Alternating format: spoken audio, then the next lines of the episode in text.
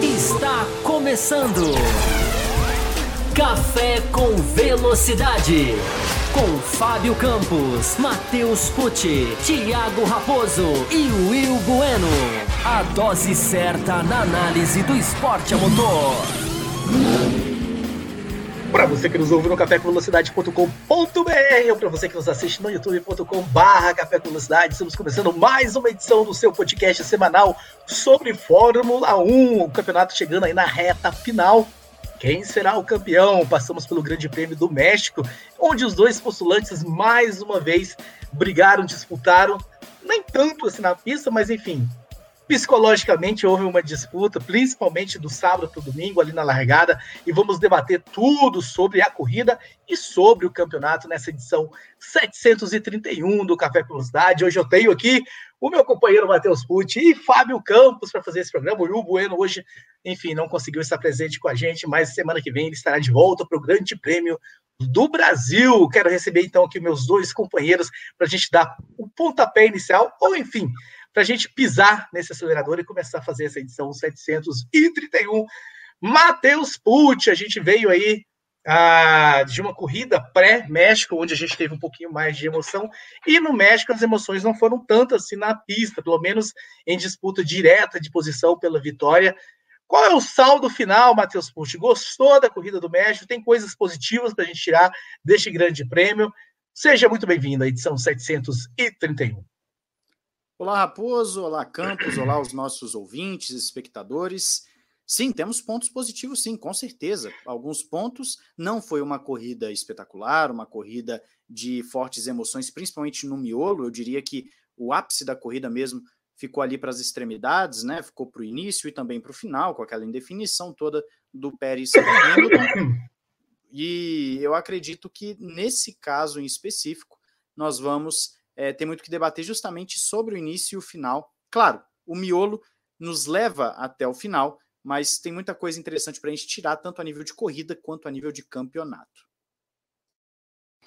Muito bem, muito bem, Matheus Pucci. Eu peço perdão aqui se saiu uma tosse. Eu acabei de ver na configuração aqui do StreamYard que eu estava com o microfone, apesar de eu estar com fone de ouvido, o microfone do computador aqui estava habilitado. Eu percebi que o Matheus deu uma pausa assim na minha tosse. Eu resolvi checar e eu vi que o microfone incorreto estava configurado, mas agora está correto. Não escapará mais nenhum numa tosse. É o que venho aí realmente de algumas semanas de gripe. Vocês sabem que eu faltei dois programas. Mas enfim, esse assunto do passado, o que importa agora é GP do México. Fábio Campos. Agora é reta final do campeonato. Se na semana passada você bateu muito na tecla, uh, e se no seu café expresso, né? Eu tava confundindo com cafeteria aqui, que você soltou semana passada, você bate, é, reenfatizou ainda mais a questão de que agora qualquer detalhe, uma primeira curva que é mal feita, enfim, vai disputar, vai definir o campeonato. Agora o negócio ficou mais urgente ainda. O Verstappen conseguiu aí uma vantagem ainda maior no campeonato, Fábio Campos. O que é que nós podemos esperar dessas últimas etapas pensando em campeonato? Olá para você, Raposo. Olá para o Matheus. Olá para o nosso ouvinte. Espero que esteja tudo ok aqui, o som, enfim, imagem. Hoje estou gravando aqui numa situação de improviso extremo, aqui no cenário improvisado, tudo equilibrado aqui, quase caindo. É, mas espero que dê para ouvir legal, que a gente possa fazer mais uma edição, porque a gente está num momento muito bom, né? Você falou do Café Expresso aí sobre, foi sobre o Pérez, né? O Café Expresso foi sobre o Pérez. O Café Expresso estreou sem, sem anúncio, que é um jeito que eu detesto mas é aquele negócio, né? Quando, quando o assunto é, é, é muito, digamos assim, é, pertinente, é, mais vale fazer do que, do que preparar para fazer. Mas tá, enfim, tá aberta a temporada do Café Expresso. Espero que as pessoas tenham gostado. A gente vai falar sobre ele, porque ele foi sobre um possível jogo de equipe, que não era nem possível, era praticamente certo, se fosse necessário, se o Pérez estivesse liderando. Não aconteceu, mas a reflexão quando a gente for falar do Pérez, lá no final, né, eu acho que ele está no final da pauta, é, eu vou voltar a esse assunto. Para responder a sua pergunta, eu acho que a gente teve um grande prêmio muito ruim. Esse foi, esse foi muito ruim, esse não tem a menor dúvida. Como a Fórmula 1 2021 está sendo carregada por uma disputa de título mundial, que é o que está dando emoção ao campeonato, as corridas Né? Na maioria são medianas, não são tão ruins quanto o México, a verdade seja dita, mas na verdade são medianas. Né? É, e só que essa corrida desenha um campeonato mundial para mim ainda mais disputado. Eu não acho que o campeonato mundial está encerrado, é, não acho que está nem próximo disso. Claro, o Verstappen agora tem 19 pontos, 19 pontos não é nada. Claro que é alguma coisa.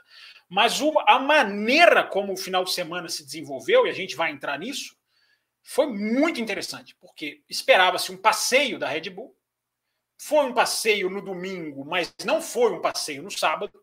Né? O que aconteceu no sábado mostra como esse ano é o ano dos detalhes, por um detalhe, na pista que todo mundo achou que a Red Bull ia sobrar, ela errou um detalhe no sábado e ela não fez nem a primeira fila. Então isso mostra que, meu amigo, Interlagos, Abu Dhabi, Catar, se o asfalto não, não, não colaborar, se o vento não colaborar, se o sol não colaborar, o sol foi, foi, foi o segredo do que aconteceu no sábado, mas eu não vou antecipar. É, qualquer fator pode virar tudo de cabeça para baixo, Raposo. Então, eu acho que esse é o saldo desse final de semana. Red Bull ganhou, todo mundo esperava que fosse ganhar.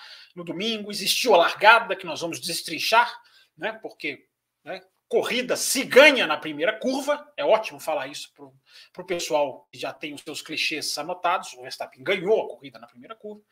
É, mas não foi o domínio, não, o, o domínio não foi como a gente esperava. Vou colocar dessa maneira. Né. A Red Bull dominou, mas o domínio foi por outras linhas e não do que a gente esperava. Por, por, exemplo, a questão do motor. Mas daqui a pouquinho a gente fala sobre isso. Eu nem sei se eu já deveria falar isso tudo ou se era só para eu apenas dar o meu bom dia, boa tarde, boa noite. Imagina, Fábio Campos, os seus, seus comentários iniciais, os seus teasers iniciais são sempre muito bem-vindos e a gente gosta bastante. Já coloquei, inclusive, no rodapé desse vídeo, né? Hoje é seu, para, seu aniversário. Se o pessoal quer dar os parabéns, seus parabéns através de like o Fábio Campos vai receber os likes como parabéns. Então, quanto mais likes isso, tiver esse bom. vídeo, mais feliz ele vai ficar, enfim, com, com esses parabéns. Obrigado, Raposo. Com esse parabéns. Você dele, fazer então... essa associação, você fazer essa associação corre o risco de ter muito joinha para baixo. Hein?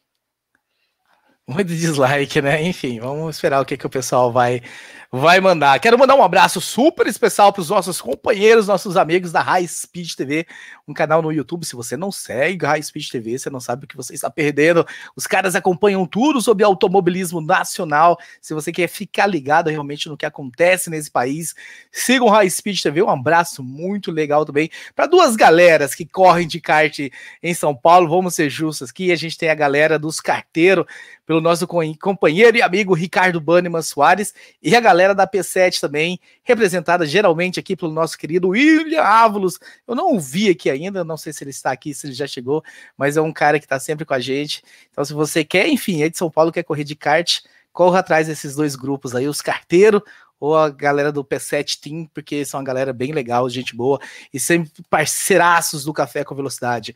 Mas vamos começar, vamos falar do que interessa, vamos começar falando sobre Fórmula 1, Grande Prêmio do México em que Max Verstappen ah, acabou vencendo mais uma corrida e conseguiu aí uma gordura ainda maior no campeonato.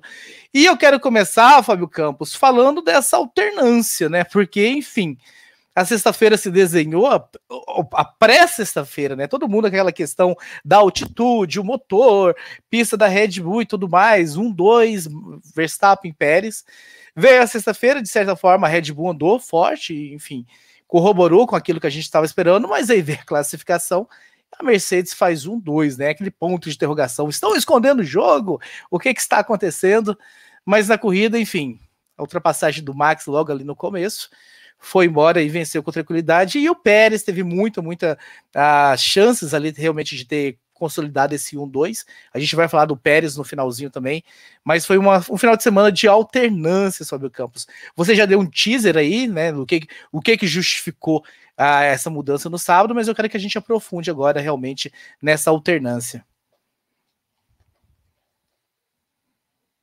É, vamos lá, Raposo. Em primeiro lugar, muito obrigado a todo mundo que está mensagem. Estou lendo todas aqui. Vou ler o nome de todo mundo para não, não estender. O pessoal está mandando aqui as mensagens aqui no nosso chat ao vivo. É, mas hoje tem que ter likes, como o Raposo falou, né? Só, só, só, nós vamos contabilizar por likes. é, o, nosso, o nosso sucesso aqui.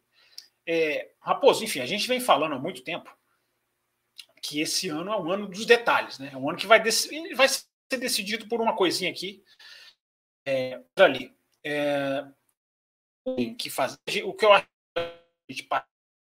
do México, porque é, a, a, pista mais, digamos, é, favas contadas era o México, né, para a Red Bull. Porque nos últimos anos, mesmo com a Mercedes é, muito superior, 2020, 2020 não teve corrida lá, né? Mas 2019, 18, 17, é, existia resistência lá da Red Bull, principalmente do motor Honda. Né? Porque o motor Honda, a gente explicou, né? trabalha melhor na altitude e, e faz com que, com que trabalhava, né? Aí é que é o negócio. Na altitude, enfim, a Honda tem até, eu estava até dando uma lida, a Honda tem uma experiência em fazer motor de jato. Né? Existe uma, uma empresa chamada Honda Jet. É, e motor de jato, motor que trabalha na alta altitude. Né? E isso tem, isso tem influência no resfriamento, no desenho das lâminas. Só que a gente, é, é, o que eu sempre falo, né, gente? A gente tem que tentar sempre aprender. Né? Eu acho que a gente tem que aprender ao máximo. Acho que isso é importante para quem cobra, para quem acompanha a Fórmula 1. Porque a gente sempre falou, né? Red Bull vai ter vantagem, a Honda tem vantagem. Evidentemente, se a gente sabia disso, a, a Mercedes também sabia. Né? E a gente não agiu como se a Mercedes também soubesse. Se a Mercedes sabia disso, a Mercedes trabalhou para atenuar isso. A Mercedes não ficaria de braço cruzado. E a gente vem aqui sempre bate o martelo. Né? É assim, esse motor é melhor. Os caras estão trabalhando, estudando dados, vendo isso há anos. E os caras trabalharam. Os caras trabalharam para melhorar isso. Então, a, a, não, a diferença de motor praticamente não existiu na altitude. Se você pegar as velocidades mais rápidas, sexta-feira, sabe, o motor Mercedes está lá mais rápido. É, então, o motor, que é o que todo mundo achava que seria o decisivo, não foi.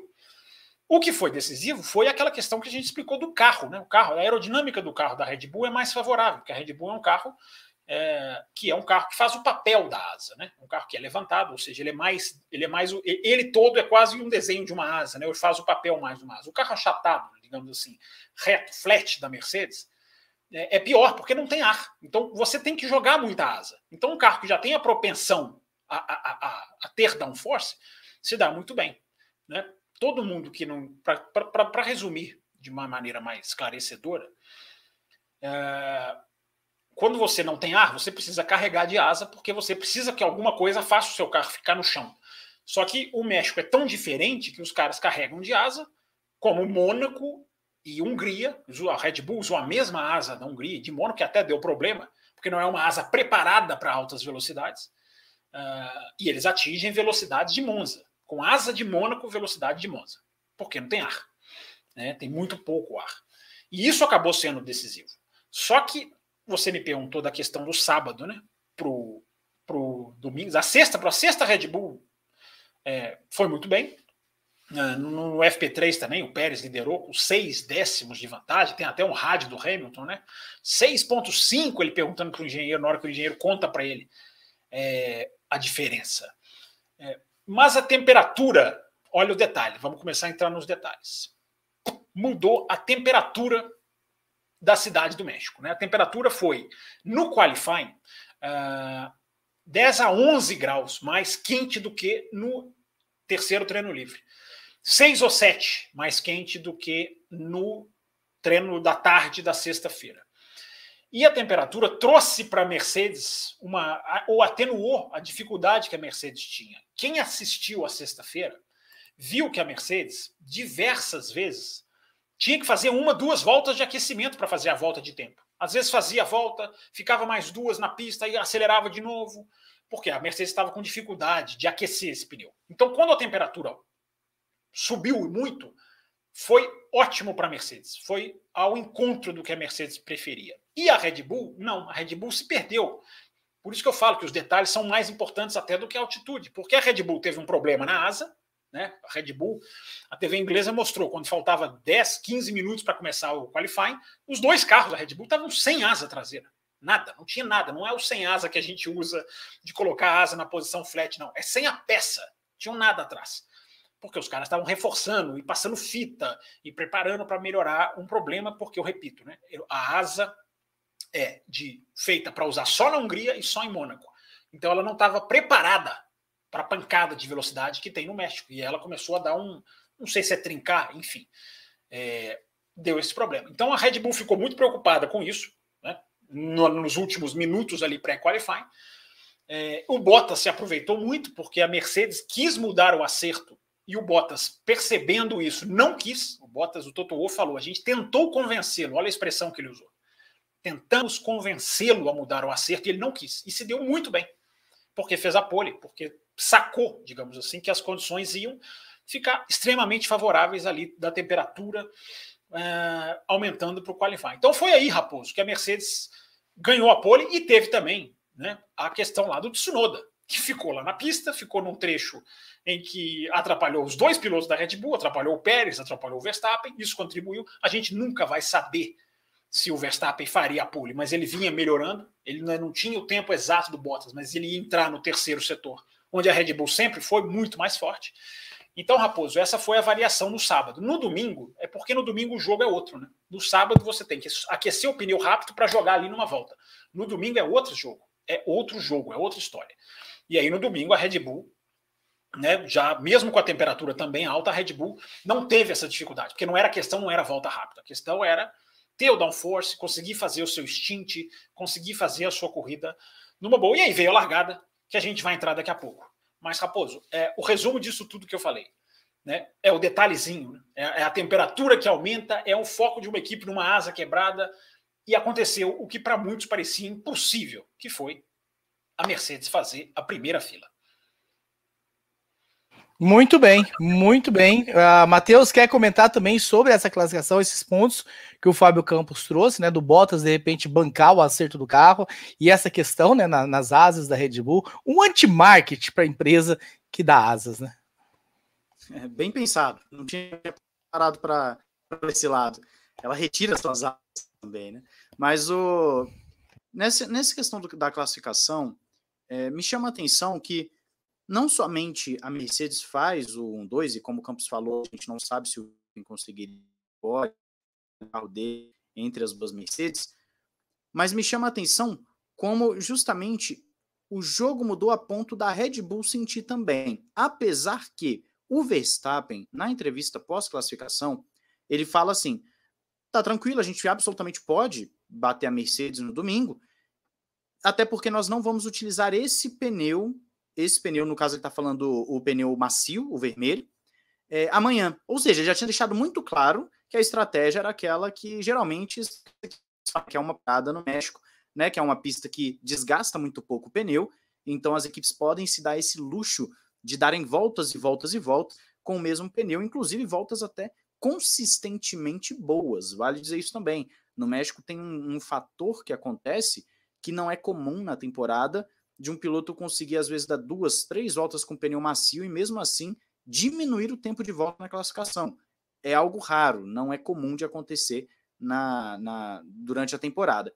Mas essa janela do pneu Mercedes de funcionamento de temperatura me lembra aquilo que o Christian Horner falava no ano passado da Red Bull, que a dificuldade deles era de encontrar a janela porque os pneus da temporada passada tinham uma janela de funcionamento muito pequena. Então a Red Bull tinha dificuldade em colocar esses pneus na janela correta de, de, de aquecimento, enquanto a Mercedes tinha uma margem maior. E parece que o jogo inverteu em 2021.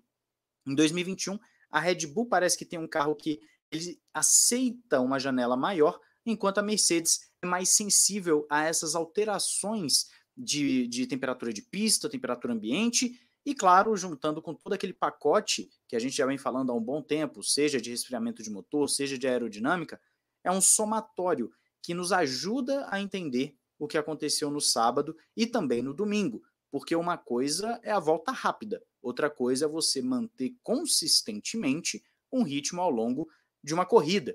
E aí é um ponto chave, né, que a gente tem dessa diferença do sábado para domingo.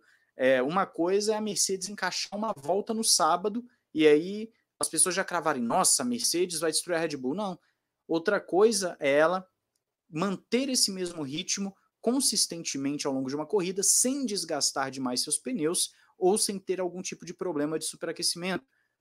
Citando rapidamente a corrida, antes de você é, prosseguir, Raposo, Em um determinado momento, quando o Hamilton está atrás do retardatário, ele fala: Olha, tá começando a superaquecer aqui, eu estou sentindo que o negócio não está bom para o meu lado. De tão sensível que é esse carro da Mercedes, que é um inverso da Red Bull do ano passado. Muito bem, Matheus, muito bem. Ah, antes de você falar, Fábio Campos, tem um e-mail aqui do nosso querido Abel Pereira que diz o seguinte: Eu não consegui assistir o Qualify no horário assistindo à noite com mais calma. Depois da estrolada do Stroll, começou a dar muita ênfase em problemas que a Red Bull do Max Verstappen tinha com a asa traseira. Me parecia que ia ser um bom dia para a Mercedes e para o Bottas, mas a largada do Max foi sensacional na corrida. Para mim, realmente, o Bottas assinou a sua carta de leão de treino. Podem explicar melhor o que, que aconteceu com a asa traseira do Max? Parece que trocaram com o Pérez, mas qual foi realmente o problema? O problema foi esse que eu falei, né? A, asa, a asa não é preparada para ter tanto para ela não é. Cada asa é diferente em tudo, né, gente? Angulação. Essa asa era muito maior. Essa é a maior asa que a Red Bull tem na sua, no seu uh, portfólio. Uh, então uma asa tem uma asa tem uma angulação assim, o suporte da asa, um, um, suporte é reto, outro suporte é um pouco mais inclinado. Tem asa que tem suporte duplo, tem asa que é único. É, então assim a gente vê só a asa, né? Onde está escrito lá Honda, mas não é aquilo, é a peça toda, né? E a peça toda não era preparada para aguentar essa velocidade toda. Por quê? Repito, é a asa de Mônaco e a asa de, de, de da Hungria. É, só que no Mônaco e Hungria você não, você não fica ali batendo a velocidade máxima. E nesse caso bate. E aí o próprio Adrian Newey falou. Na hora que fecha, ele falou isso para a TV inglesa, para Sky, um pouquinho antes da corrida começar. Ele falou: na hora que fecha, a asa sente muito, porque é onde vem o peso. Né? E olha que é uma pista sem muito ar, né? sem, sem grande pressão de cima para baixo mas a asa não é projetada, não foi projetada exatamente para isso. Então, é, não fez diferença, não é uma coisa, não é um erro de projeto no sentido de estragar a corrida, tanto que não estragou. Mas precisou, precisou ser reforçada. Né? E tomou muito tempo da Red Bull. Eu acho que o problema maior, mais do que o problema técnico, né? a Red Bull não perdeu a pole porque a asa atrapalhou. Eu acho que a Red Bull perdeu a pole, porque, como o Matheus bem lembrou, eu não tinha falado isso, realmente é bem lembrado o pneu vermelho, tudo isso que eu falei da temperatura, o pneu vermelho acabou não sendo bom para a Red Bull, apesar de que no Q2 com o pneu médio já estava ali pau a pau, né? Mas no pneu vermelho. É... E aí a Red Bull estava tranquila após o qualify, né? Porque ela falou: não, não vamos usar esse pneu mais. Mas é o nível de detalhe, gente. É o nível de detalhe que mostra por que, que Interlagos está tudo em aberto, por que, que nas outras três eu não vou nem falar nada, porque né, a gente não sabe nem como são as pistas. Então, é, é, é aquela questão de Interlagos tem 800 metros Cara, para mim, assim, esquece, esquece. Porque se o asfalto não pegar como na Turquia, se uma asa fica um pouquinho pior como na, na, na no México, se o, o, o, dispositivo da Mercedes é um pouquinho mais ou um pouquinho menos eficiente, o dispositivo não, né? O mecanismo, sempre falo dispositivo. O mecanismo da Mercedes, se ele é super eficiente ou não, é isso que vai decidir. Uma parada ou não, enfim, a Red Bull ganhou em Austin, uh, mas o, timing das paradas da Red Bull decidiu a corrida. Se a Red Bull tivesse fechado os olhos, ah, vamos parar matematicamente na volta 20, eu perdi a corrida. Então, esse é o segredo do negócio. É, 2021 é fantástico, 2021 é impressionante, porque até na, na, na no México, onde tudo estava desenhado para a Red Bull passear, e ela passeou só no domingo, é, não foi esse passeio todo no final de semana. A Mercedes assustou, é, fazendo pole em segundo lugar. Então não tem favorito, não tem pista em que em que tá certo como era em 2007, 2008. Uh, não tem aquele negócio, essa pista é desse carro, acabou, tchau e benção. Não tem isso. Tem gente que escreveu lá no Twitter. Não precisa nem assistir no México, precisa assistir. Precisa assistir. Não, se não quiser assistir, não assiste. Quem assiste quem quiser. Mas não tem, não tem absolutamente nada garantido, porque o problema da asa foi esse, foi o peso que a asa não suportou, mas com um pequeno reforço Tava, ficou, ficou seguro. Fábio Campos, eu quero fazer uma, uma alteração aqui no, no, em algo que eu falei, que é o seguinte. Ah, eu vi que a Esther mandou um superchat, eu vou pôr na tela. Ah, é verdade, a, regra, a regra agora é o seguinte: 8 de novembro é aniversário do Fábio Campos. Dê os parabéns através de superchats, não mais através de likes. A, gente, a regra, a regra tá acabou de ser alterada. Tá parecendo um leilão isso aqui, né? tá ficando cada vez mais caro. Esse aniversário tá cobrando, tá cobrando um preço Uai, mais caro. Ó, a Esther, a Esther começou. Feliz aniversário, Fábio Campos. Então, só a Esther, manda os seus cinco reais aí, você também, para dar os parabéns Fábio Campos e mande a sua pergunta. Mas ela diz: os carros da Mercedes não aquecem os pneus mais do que os das outras equipes? É, por aí é que tá o negócio, né, gente? Cada pista está funcionando de um jeito, né? Tem pista que você aquecer os pneus mais rápidos vai jogar a seu favor. A Ferrari em Mônaco e no Azerbaijão. O superaquecimento daquela Ferrari superaquecimento no sentido né, de um aquecimento muito rápido, deu a Ferrari a pole position nesses dois grandes prêmios. Uh, em compensação, este superaquecer matou a Ferrari na França, quando ela de repente atingiu o, o que eles falam do, do, do, do, barranco, né? Desmorou, desmoronou no barranco, né? quando o pneu mergulha de performance. Então, cada pista, Esther, isso vai funcionar de uma maneira. Tem pista que uh, uh, o, o superaquecimento ajuda, o aquecimento super rápido, digamos assim. Superaquecimento nunca ajuda, né? nem é essa a expressão correta. Tem pista que o aquecimento super rápido ajuda, tem pista que não. Tem pista que você coloca muita asa e você aquece mais rápido. Aí você tira a asa em outras pistas, como a Red Bull fez na França, aí aquece menos rápido. Então, não é uma ciência exata, Esther. Sempre foi, mas não é mais uma ciência exata. A questão dos pneus está cada pista de um jeito, cada hora de uma maneira. Não dá nem para cravar. Eu acho que, como a gente disse aqui, né? A janela da Red Bull é maior. Realmente a Mercedes tem uma janela menor. Isso me parece a tendência do ano. Mas tem pista que isso joga a favor. É, o aquecimento tem pista que isso joga contra. Muito bem, meu caro Matheus Pucci. Temos dois e-mails aqui que eu quero que você comente. O primeiro do Marcos Oliveira. Olá, amigos do café. A transmissão da Sky italiana comparou a largada do Bottas a do Mansell no Estoril em 1990. A fechada do inglês no companheiro de Ferrari, Alan Prost, abriu caminho para a vitória do Senna, que, uh, que o conduziu ao título. Gostaria de ouvir a opinião de vocês sobre isso, né? Ele manda até o link do YouTube aqui dessa largada do Mansell. E o Vinícius Cousendei diz o seguinte: boa noite, bancada. Bottas segurou tanto o Hamilton para o Hamilton passar que permitiu o Verstappen passar as duas Mercedes de uma vez só e ainda ficou tão limpo na pista que o Ricardo, que vinha atrás, acabou tocando nele e isso comprometeu as chances do Bottas de pontuar. O Will explicou semana passada sobre a definição dos campeonatos de 2010, onde a falta do jogo de equipe garantiu o campeonato de pilotos para a Red Bull. Este ano, a Mercedes corre o risco de perder o título de construtores pelo excesso de jogo de equipe?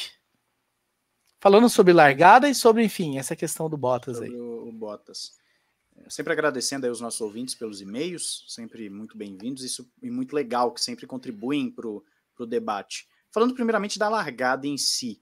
É, assim que a largada, é, que passou aquele, aquele boom da largada, que veio o safety car, etc., uh, ah, já, já fui comentar no Twitter justamente isso. O Bottas não fechou o Verstappen.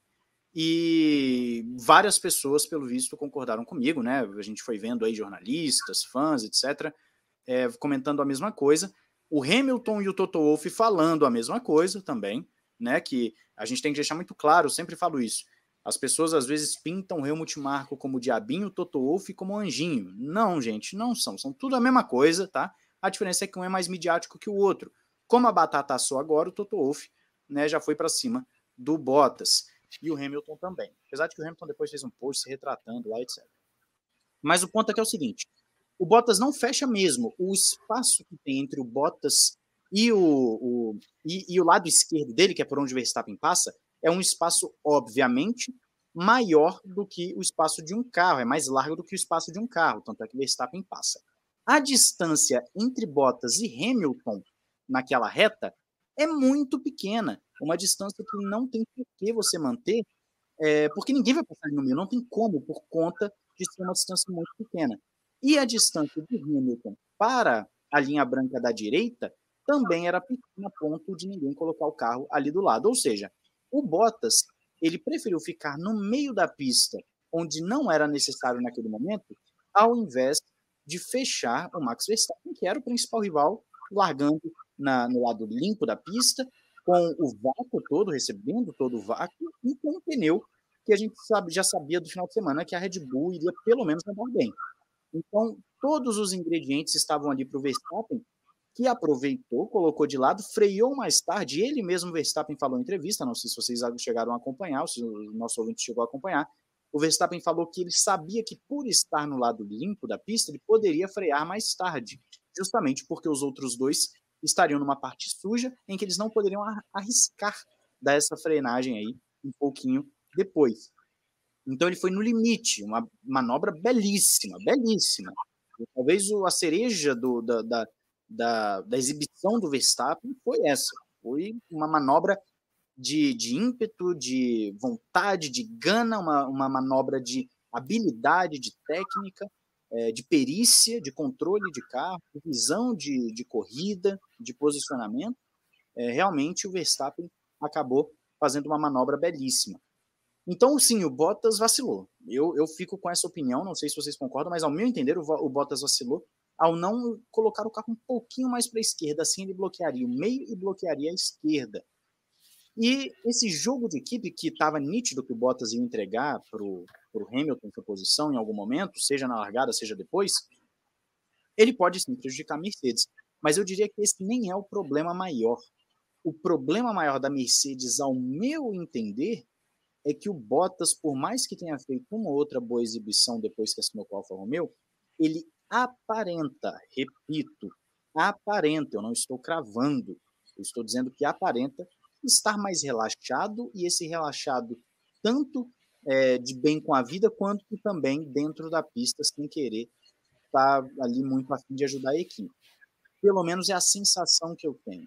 Eu não consigo ver o Bottas hoje como o cara que vai fazer de tudo, porque ele não tem mais um contrato a ser renovado, ele não tem mais um contrato a ser zelado, pelo contrário, já assinou seu contrato de múltiplos anos com a Alfa Romeo, coisa que tinha na Mercedes, mas não tinha, e agora ele está muito tranquilo, ou seja, o campeonato pode sim ser Hamilton contra Pérez e Verstappen, e não Hamilton e Bottas contra as Red Bulls.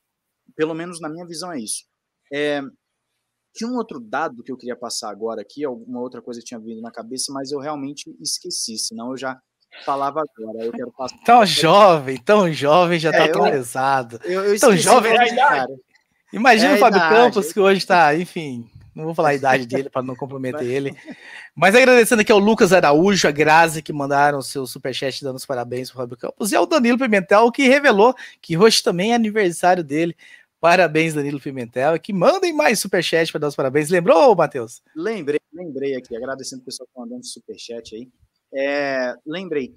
Um detalhe para adicionar aqui, não sei se o Campos reparou. O Campos que fala que a gente não repara nada, dessa vez eu vou falar. Ah, ele não repara nada. Ele não repara nada. Eu reparei. É, eu não sei se o nosso ouvinte reparou também, mas nas últimas corridas, pelo menos nas últimas três, a, o tempo de reação do Verstappen na largada tem sido é, inferior, e quando eu digo inferior é de que o tempo de reação tem sido mais demorado do que o do Hamilton. Inclusive nessa do México também o, o vácuo que o Verstappen acaba recebendo das duas Mercedes dá uma mascarada nisso, mas as largadas da Mercedes, principalmente se comparado ao Hamilton com o Verstappen, estão sendo melhores, né? Então, esse é um ponto que deve ser dito. O Verstappen, se fosse uma reta de um outro circuito qualquer, que não tem essa reta longa até a curva, provavelmente não teria a oportunidade de botar de lado e fazer a ultrapassagem.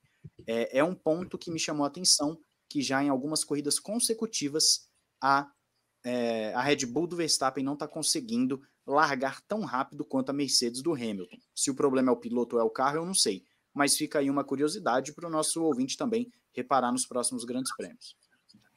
Trazendo mais uma pergunta, Fábio Campos, sobre a largada, e agradecendo também o Pablo que mandou aí mais um superchat. O Hugo Lopes Montinho diz o seguinte: O que, que vocês acharam da largada, hein? O Verstappen fez uma excelente largada, bem arrojada, porém não acho que se o Bottas não tivesse freado tão cedo para deixar o Hamilton tomar a, a, posição, talvez o desfecho fosse diferente. Na, na, minha opinião, o jogo de equipe tão aclamado pelas equipes mais atrapalhou do que qualquer outra coisa. É, eu, eu, minha visão é um pouquinho diferente. Eu não vejo esse jogo de equipe na largada. Né? A equipe tentou realmente é, montar uma, uma estratégia ali que não funcionou. Primeiro, porque o Bottas pulou muito tardiamente em relação ao Hamilton. Né? A estratégia era o Bottas pula, o Hamilton pega o vácuo. Se o Hamilton pega o vácuo do Bottas, ele automaticamente, atrap... é, mesmo que os outros peguem o vácuo dele, né? ele, ele não vai perder para os outros. emparelha de lado e aí vai. É, é... Gente, o Bottas não freou, não fez a freada para dar passagem para o Hamilton. Não é, não é ali que você dá passagem. Né? Ele, ele, ele dá, daria passagem se o Hamilton tivesse pego o vácuo, tivesse só os dois ali. Ele sabia que o Verstappen estava do lado dele. É, e eu também sou um pouco é, um pé atrás desse negócio. Do, do, do, eu vi que o Toto Wolff, imediatamente após a, a corrida, falou para a Sky Sports da Inglaterra que ah, isso não podia acontecer, não podia ter deixado o Verstappen. Mas, gente, a pista, em primeiro lugar, gente, a pista é muito larga. Eu coloquei uma foto lá no meu Twitter, lá no arroba campusfb. A largura da pista dá aquelas fotos maravilhosas em que você, dependendo do seu ângulo, você parece que tem quatro, cinco, seis carros lado a lado. A pista, é muito larga. Né? O Bottas poderia ter fechado? Poderia, mas, gente, o cara tá ali na largada. É difícil demais você ser milimétrico na largada. Né? Se o Hamilton tivesse. É, é, se o Hamilton tivesse mais aqui para o meio da pista, o Bottas automaticamente estaria bloqueando o Verstappen. É, e se o, se o Bottas abre um lado de cá e o Verstappen coloca por dentro, fica no meio dos dois, é, o que, que ia acontecer? Então, assim, é, é muito difícil essa, essa, essa montagem da largada como a Mercedes queria. Eu acho muito difícil. É, é, é, é muito milimétrico, é muito milimétrico. E para mim a questão foi o pulo do Bottas, né? O pulo, o pulo do, do Bottas é que ali já fica, ali já complica, porque se ele pula bem e aí os dois conseguem um dar o vácuo para o outro, é outra história, aí é outro jogo. Mas nem isso é garantido. Né? Largada no México é, é, é, espetacular, gente. É espetacular. As largadas no México são todas espetaculares. É... Então, o, o, que eu acho interessante ressaltar da largada é o Verstappen. O Verstappen é o. A largada do Verstappen é uma coisa absolutamente de entrar para os livros de história da Fórmula 1. É, eu achei que a largada de Barcelona seria insuperável em termos de beleza, em termos de ousadia, em termos de dividir uma curva mas o México supera, se bobear, o México supera. Porque é impressionante aonde o cara freia, é impressionante a ousadia do cara. Né? Até também tuitei sobre isso hoje, né? É, é, é, é maravilhoso você ver um cara brigar pelo título mundial sem abraçar esse pensamento medíocre, tacanho, pobre, de que você tem que guiar pensando no campeonato. Seja conservador pensando no campeonato. Claro que, claro que você pode pensar no campeonato, mas não às custas do seu estilo, não às custas da ousadia, não às custas do ímpeto. E o ímpeto do Verstappen na largada é absolutamente fantástico. É fantástico o ímpeto dele, ele, onde ele freia. Ó, veja uma imagem aonde ele freia. Não existe um carro no pelotão, porque você pode comparar com as duas Mercedes e falar que as duas Mercedes, por estarem no lado sujo, iriam, poderiam frear um pouco mais uh, antecipadamente. Mas você pega o Gasly, eu, eu vi revi essa largada diversas vezes. Você pega o Gasly que estava ali no trilho dele, na, na, na, é impressionante a freada do Verstappen. O cara decidiu a prova na largada. E o cara fez uma largada ultra habilidosa, ultra ousada, né? ultra automobilismo de verdade. Né? O cara foi para a largada para ganhar. Ele não foi para a largada adotando esse pensamento chucro que muita gente da imprensa defende, insiste, pede, alguns até pedem, que o cara seja conservador.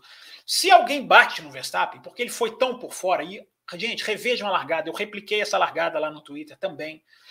É, ele conseguir fazer a curva é um outro ponto que muita gente não reparou. Porque ele freia tão dentro que a chance dele passar reto é enorme e ele consegue segurar o carro. Ele faz uma curva totalmente torta é, e consegue segurar. Mas como ele está ali por fora, se alguém frita o pneu, Ricardo, nós vamos falar do Ricardo com botas. Se alguém toca no Verstappen, os engenheiros de obra pronta, profetas do acontecido, virariam e falariam: ah, mas foi muito otimista. Ah, mas não deveria ter feito. Por que, que não falam agora? Por que, que essas pessoas não se Excesso de otimismo. Eu acho, inclusive, Fábio Campos, que é o motivo do Will Bueno não estar tá no programa aqui hoje. É, Definitivamente. Eu não me lembro do Will Bueno ser esse tipo de, ser esse tipo de pessoa, não. Não, mas ele fala que. Ele fala. Você lembra da, da briga do Albon? Que o cara, o piloto tem que saber se pode dar merda e de repente tem aquele espírito de. É, é verdade, é verdade. O álbum depõe contra ele. O álbum depõe os, os acidentes do álbum em 2020 depõem contra o Will Bueno. Mas é, por que, que essas pessoas não falam agora, né? Não, não podia ter feito. É muito fácil criticar quando bate. Muito, muito, é muito fácil. Né? E se ele batesse ali, bateriam nele, porque ele fez tudo certo. Ele fez tudo como. A, eu não vou nem falar que ele fez como manda o manual, porque o manual não manda frear aonde ele freou. Para mim, ele freia num lugar. O Christian Horner diz o Christian Horner, eu não vi essa imagem, que o Verstappen até ensaiou fazer isso na volta de alinhamento para o grid. Eu não vi. O Alonso ensaiar cortar a curva na Rússia, eu vi. O Alonso, o, o Verstappen ensaia, eu não vi. Agora o Christian Horner falou, enfim. Eu acho que dá até para colocar lá na F1 TV e ver, colocar a câmera on-board dele. Não sei se as câmeras on-board estão liberadas ali na volta de alinhamento. Acho que estão, né? Não sei, não lembro. É, mas se tiverem, é, é, só, é só ir lá e olhar, porque dizem até que ele ensaiou. Então, Raposo, eu, é, eu acho que da largada, o que mais vale a pena ressaltar é isso. É, é, é, é uma palavra que foi usada pela BBC, numa matéria da BBC, que é excelência. A gente está vendo a excelência de um piloto. Né? Entrou aqui um. Teve aqui um sujeitinho aqui no começo do programa. Né, que fica irritado, como se a gente torcesse para o Verstappen, colocou aqui no chat, né? enfim, eu não vou dar nem muita bola para esses idiotas, não, porque o cara, o cara reclama da gente elogiar o Verstappen. É, o cara quer que a gente chegue aqui, o, o, o, o Mentecapto quer que a gente chegue aqui hoje e fala assim: é um cara fraquíssimo, realmente, muito mal, muito ruim, é, né, fez, fez o básico, fez o basicão, entendeu? Mas aparecem uns idiotas aqui no chat que eu vou te falar um negócio, viu, rapaz? Relaxa, Falcão. Hoje é aniversário. É, hoje é, até, o, até os idiotas são bem-vindos se eles, se eles derem like e mandarem um superchat. Até eles são bem-vindos. Eles estão dando números pra gente. Não, vem haters para dar visualização. Super, se mandar superchat, se mandar superchat falando besteira, meu amigo, vai tomar na canela do mesmo jeito, não adianta. Ah, tem mais dois, um comentário aqui da Esther, o Matheus Fuji, que ela diz o seguinte, a Esther está no, no, no, ao vivo e mandou e-mail também. Olá, amigos, mais um GP do México e que linda festa que os mexicanos fizeram para o Checo Pérez. A trajetória de quase desempregado e ganhador de um pódio em casa pela Red Bull, impressionante. Daqui a pouco nós vamos falar do Pérez, Esther. Mas ela diz, queria pedir que vocês comentassem a largada de ontem, especialmente dos três primeiros, e o toque entre o Bottas e o Ricardo, a impressão é que o Bottas foi muito mal deixar aquele espaço para o Verstappen. A gente comentou bastante da largada, a gente vai falar do Ricardo daqui a pouco também, Esther. Mas começar então a adentrar em outros assuntos, Matheus. O Igor Rondon diz o seguinte: boa noite, amigos, enviando o meu 12 segundo e-mail de 100. Para facilitar para o Fábio Campos, o meu nome é Igor Rondon. Uma largada espetacular do Max pegou o vácuo do Bottas e freou no finalzinho da curva, quase saindo da pista, beneficiado pelo espaço enorme que o Bottas deu a ele, tentando ceder a posição ao Lewis. Jamais saberemos, pois até quando tenta ajudar, atrapalha. Aliás, que decisão a Mercedes tomou quando se precisa que ele escalhe o pelotão ou tenha pace? Ele é ridículo. No mais nada a ressaltar, senão o desempenho assombroso da Red Bull. Passearam no, no México. Lewis sequer chegou perto de baixar a casa dos três segundos sobre o Max. E levando isso em conta, começa a acreditar que estamos assistindo o desfecho final do campeonato. Max está mais perto do que nunca de ser campeão. A pergunta é, Matheus Pucci, com a iminente corrida entre Interlagos, Lewis precisando mais do que nunca da vitória, caso Max consiga P1 e Lewis P2, podemos dar o campeonato por encerrado? Pois este, nesse cenário, Max precisaria apenas terminar em P2 em todas as últimas corridas da temporada. Bom, não há nada que garanta que o Verstappen conseguiria esse P2 em todas as outras provas. Existem outros competidores, existem é, circunstâncias de corrida, um safety car, um motor que estoura, um, enfim, não há nada que garanta. Dá, a gente só pode dar um campeonato por encerrado quando de fato encerrar, quando der a, a bandeira quadriculada lá em Abu Dhabi, se chegar em Abu Dhabi, né, o, a, a, disputa em si entre Max e Hamilton, mas não é, uma coisa assim, as pessoas estão confundindo é, as coisas, né? Falando aí para o nosso querido ouvinte e para todos que nos acompanham, é, não podemos confundir o piloto, o se o Max vence no Brasil, ele estar como favorito e com vantagem, uma vantagem muito boa, com não podemos confundir isso com está decidido. Porque vocês se lembram quando o Verstappen tinha 30 pontos de vantagem e em duas corridas isso evaporou? simplesmente evaporou? Pois é, isso pode acontecer. Depois do Brasil, teremos mais três provas ainda. Né? O Grande Prêmio do México foi importante para o Verstappen, o Grande Prêmio do Brasil vai ser importante para o campeonato, todas as provas serão importantes para o campeonato, mas encerrado não está. Pode acontecer de tudo. E se numa largada alguém toca no Verstappen, como tocaram, como o Ricardo tocou no Bottas, por exemplo, isso numa largada ou numa corrida estoura um motor, então não dá para dar nada como garantido. Agora é claro, hoje o Verstappen ele se apresenta como favorito, como piloto que não somente tem mais pontos, mas que tem apresentado mais ritmo e tem apresentado mais consistência, que é importante. É um piloto que tem sido mais consistente nas, nas provas, tem ficado é, com, com ritmos mais equilibrados e tem feito exibições com menos erros do que o Hamilton. Então hoje ele é favorito mas nada impede que, quando terminar Abu Dhabi, a gente sente aqui na segunda-feira seguinte e fale Lewis Hamilton ganhe o oitavo título. Isso a gente só vai ter que aguardar quando acabar o campeonato.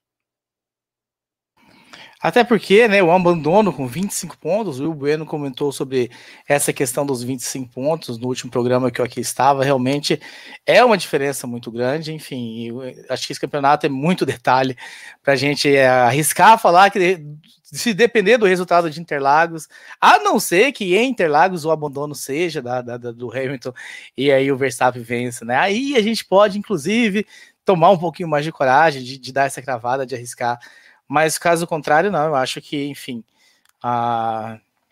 é muito cedo realmente para a gente cravar qualquer coisa, mesmo estando aí depois de Interlagos a três provas para decisão para o fim do campeonato. Registrando também aqui o Luan Fontes, Luan Fontes, que fala sobre essa incrível largada do Max, e falando também que é incrível ver como Bottas cai no grid, enfim, falando dessa falta de habilidade dele. Ah, e o Henrique Bernardes fala aqui sobre.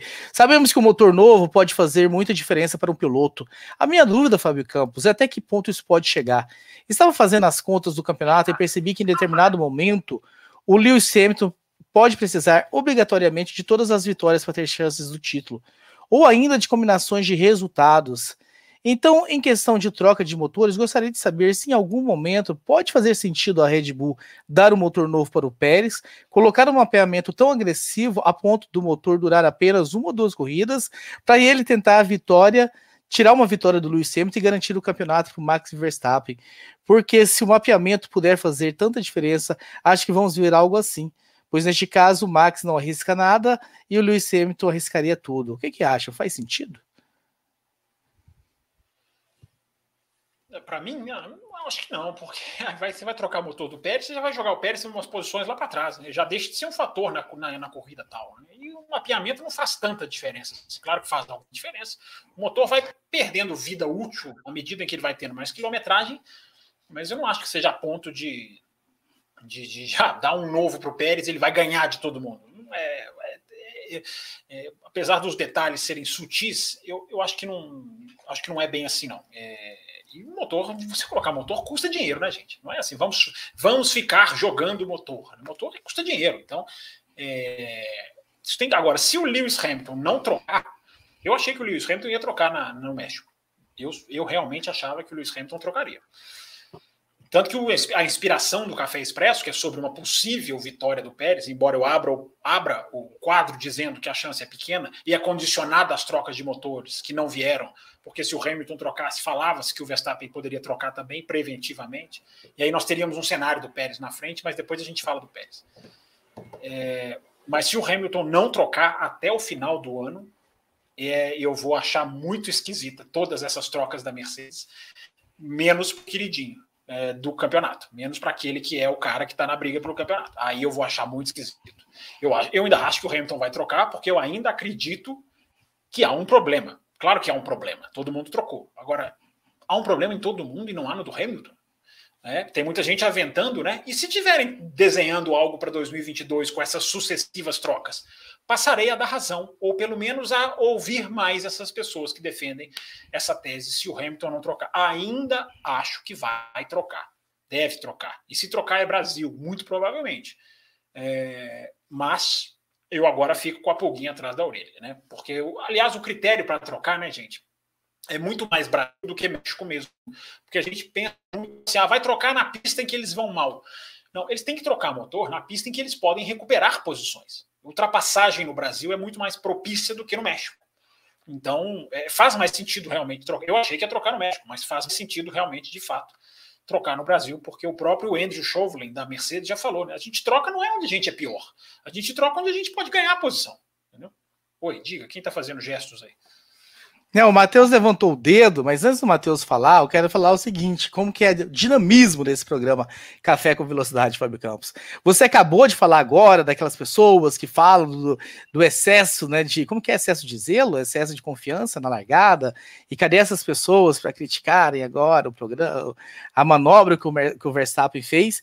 E eu falei, o Will Bueno só não veio participar desse programa por causa disso. E aí, eis que chega, o, mexeu na ferida, cutucou, cutucou a ferida, ele veio participar. Peguei no flagra, hein, pessoal? Boa noite aí. Direito de resposta, Cadê então. Ele? Você é, cutucou. Pra, pra todos. Desculpem Você o atraso aí. Saudações para os ouvintes. Feliz aniversário, Fábio Campos. Muitos anos de vida. É, o que é para falar? O que é para falar, Raposo? Para falar da largada do, do Max Verstappen? É, porque se, dá, se, dá, se tem um toque, é excesso de otimismo, que ele deveria prever que tinha um Bottas ali e que não dá para dividir uma curva com Bottas, assim como você pediu para o álbum fazer em temporadas passadas, que ele deveria prever que ele do lado dele, enfim, não ter esse excesso de, de, de, de confiança. Não, mas acho que são situações diferentes, né? Primeiro que o álbum não é o Verstappen, e segundo, se, se em vez do Hamilton é, e o Bottas fosse Mazepin e Grosjean ali, é, talvez, talvez ele, tal, talvez ele próprio tirasse o pé. Opa, esses caras aí. É, é, é, o que eu sempre falo, ó. Eu vou dar um exemplo muito claro disso. Né? Tudo bem que era outro, era outro, outro, outro contexto, era, era retardatário, mas é o Senna e o Mansell em Portugal 89. Eu falo, gente, não se deve dividir uma curva com o Mansell é, assim, né, com, com é, não, não, é que não se deve, deve ter muito cuidado em se dividir uma curva com o Mansell, já brigando por posições. Sendo ele retardatário, jamais o Senna deveria ter dividido aquela curva com o Mansell em 89. E dividiu, bateu, perdeu o campeonato. Enfim, mas sobre, sobre a largada de ontem, maravilhosa do Max Verstappen. É, ele mesmo falou, né? Fiquei no lado, fiquei no lado limpo da pista. É, foi é, freiei, freiei né, para lá do Deus me livre e consegui pegar o lado limpo e, e, e passei. É, o que eu achei da largada é, foi assim: você viu que o, o, o, Hamilton ele já foi para ele, ele, já, já foi para cima do, do, do, do, do Bottas. E você vê que o Pérez, eles, eles fecharam o Pérez, né? Porque o Pérez ele fica, ele dá uma jogadinha para lá, dá uma jogadinha para cá, procurando um espaço para tentar se enfiar no meio ali. Só que deu o Ricardo tava ali, né? É, do, do lado do Pérez. O Pérez acabou não, não conseguindo. Mas aí acabou sobrando um espaço, o melhor espaço para o Verstappen. E o Verstappen, né? é, com, sua, com seu arrojo e sua competência, né, foi lá e, e dividiu e dividiu a curva. É, e é, o, o, e assim, é, o Max Verstappen, apesar de ter uma vantagem, né, apesar de ter uma vantagem no campeonato, não é tanto, tanta vantagem assim. Então ele foi lá, foi para cima mesmo e, e, e, definiu porque ali ele era realmente né, o favorito e, enfim, belíssima, belíssima manobra. Depois ele passeou, decidiu a corrida na largada. Matheus Pucci, você levantou a mão, não deixei você ir, por favor, complementa o que o Campos estava falando sobre, enfim, troca de motores. Não, é, primeiramente, um olá para o Will aí. A gente estava falando super Valeu. bem de você aqui, viu? Pode ficar tranquilo. Eu Mas sei. o. É... Ô, Fábio falando... Campos, só, só, um pouquinho. Você falou em idiota, chegou mais um no chat ali, mas tudo bem. É, faz parte, né? Sempre aparece. Ah, bola, bola para frente, vamos lá. Vou ver, vou, o... vou lá ver, vou lá ver. Vou o... xingar ele. o que acontece? É, é, sobre a troca de motor. É, faz sentido trocar no Brasil, e eu acredito que a Mercedes, também acredito que a Mercedes troque no Brasil, porque é o seguinte: nós temos depois disso, nós temos dois grandes prêmios que ninguém faz ideia de como a, os carros de Fórmula 1 vão se comportar, né? Que no caso Qatar e Arábia, se tiver Arábia, né? Se tiver Arábia, porque o negócio lá parece que não está indo muito bem, a obra. E, e Abu Dhabi também ninguém sabe como o redesenho, o redesign da pista vai acabar também proporcionando corridas. A gente não sabe se vai dar para ultrapassar ou se não vai dar para ultrapassar. Então, a única aposta certeira para você conseguir recuperar posições é o Brasil, independente de estar tá chovendo ou de estar tá no seco.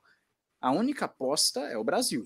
Se não trocar no Brasil, eu acredito que só vai trocar por força maior. Se, se estourar o motor, aí vai obrigado a trocar. Então, a estratégia da Mercedes, se ela realmente pretende em algum momento trocar, tem que ser no Brasil, pelo simples fato de que as próximas provas são incógnitas e não aparentam ser, uh, como pode dizer, não aparenta dar a possibilidade de ultrapassar com facilidade. Então já fica esse. Mas eles sabem, viu, Matheus? Eles sabem, eles fazem não, os cálculos, certeza, eles sabem pressão aerodinâmica, passa, o que, que não ultrapassa. Se, eles sabem se mais a gente, a gente onde, onde eles vão passar. É, não, se a gente já está falando, eles então já estão muito na frente, né? Só estou falando assim, é, é, o raciocínio lógico seria o Brasil mesmo, e com certeza a Mercedes é, sabe disso. Se não colocarem em prática, aí vai ser um, um erro até mesmo infantil de uma equipe gigantesca. Uh, temos aqui um comentário sobre isso, sobre os motores, o Fábio Campos, até para você complementar, nosso querido e amado Marcelo Cesarino. Primeiramente, parabéns ao mestre Fábio Campos, muitos anos de vida. Descobri a idade do jovem Campos. Depois manda pra gente, o Cesarino. Não gostei da corrida. que sabe. se definiu na largada. Depois quase nada aconteceu. A Mercedes foi engolida e o Pérez, tão incapaz como Bottas, não conseguiu chegar nem em segundo. Pergunta: Notei que não foi só a Mercedes, que todos os carros com motor Mercedes foram muito mal. Qual a explicação técnica para isso? Interlagos vai ser esse massacre? Acho e espero que não. Começa a achar que os campeonatos de construtores e pilotos não chegam a Abu Dhabi, hein? E, acabar, e vão acabar uh, em Jeddah. E vocês? Abraço, Marcelo Cesarino. não sei se todos foram mal, né? É, o Norris fez uma corrida de recuperação bem aceitável, né? Largou lá de 18, chegou em décimo. O Vettel foi não foi tão mal assim. Não sei se todos os carros com motor Mercedes foram mal, não.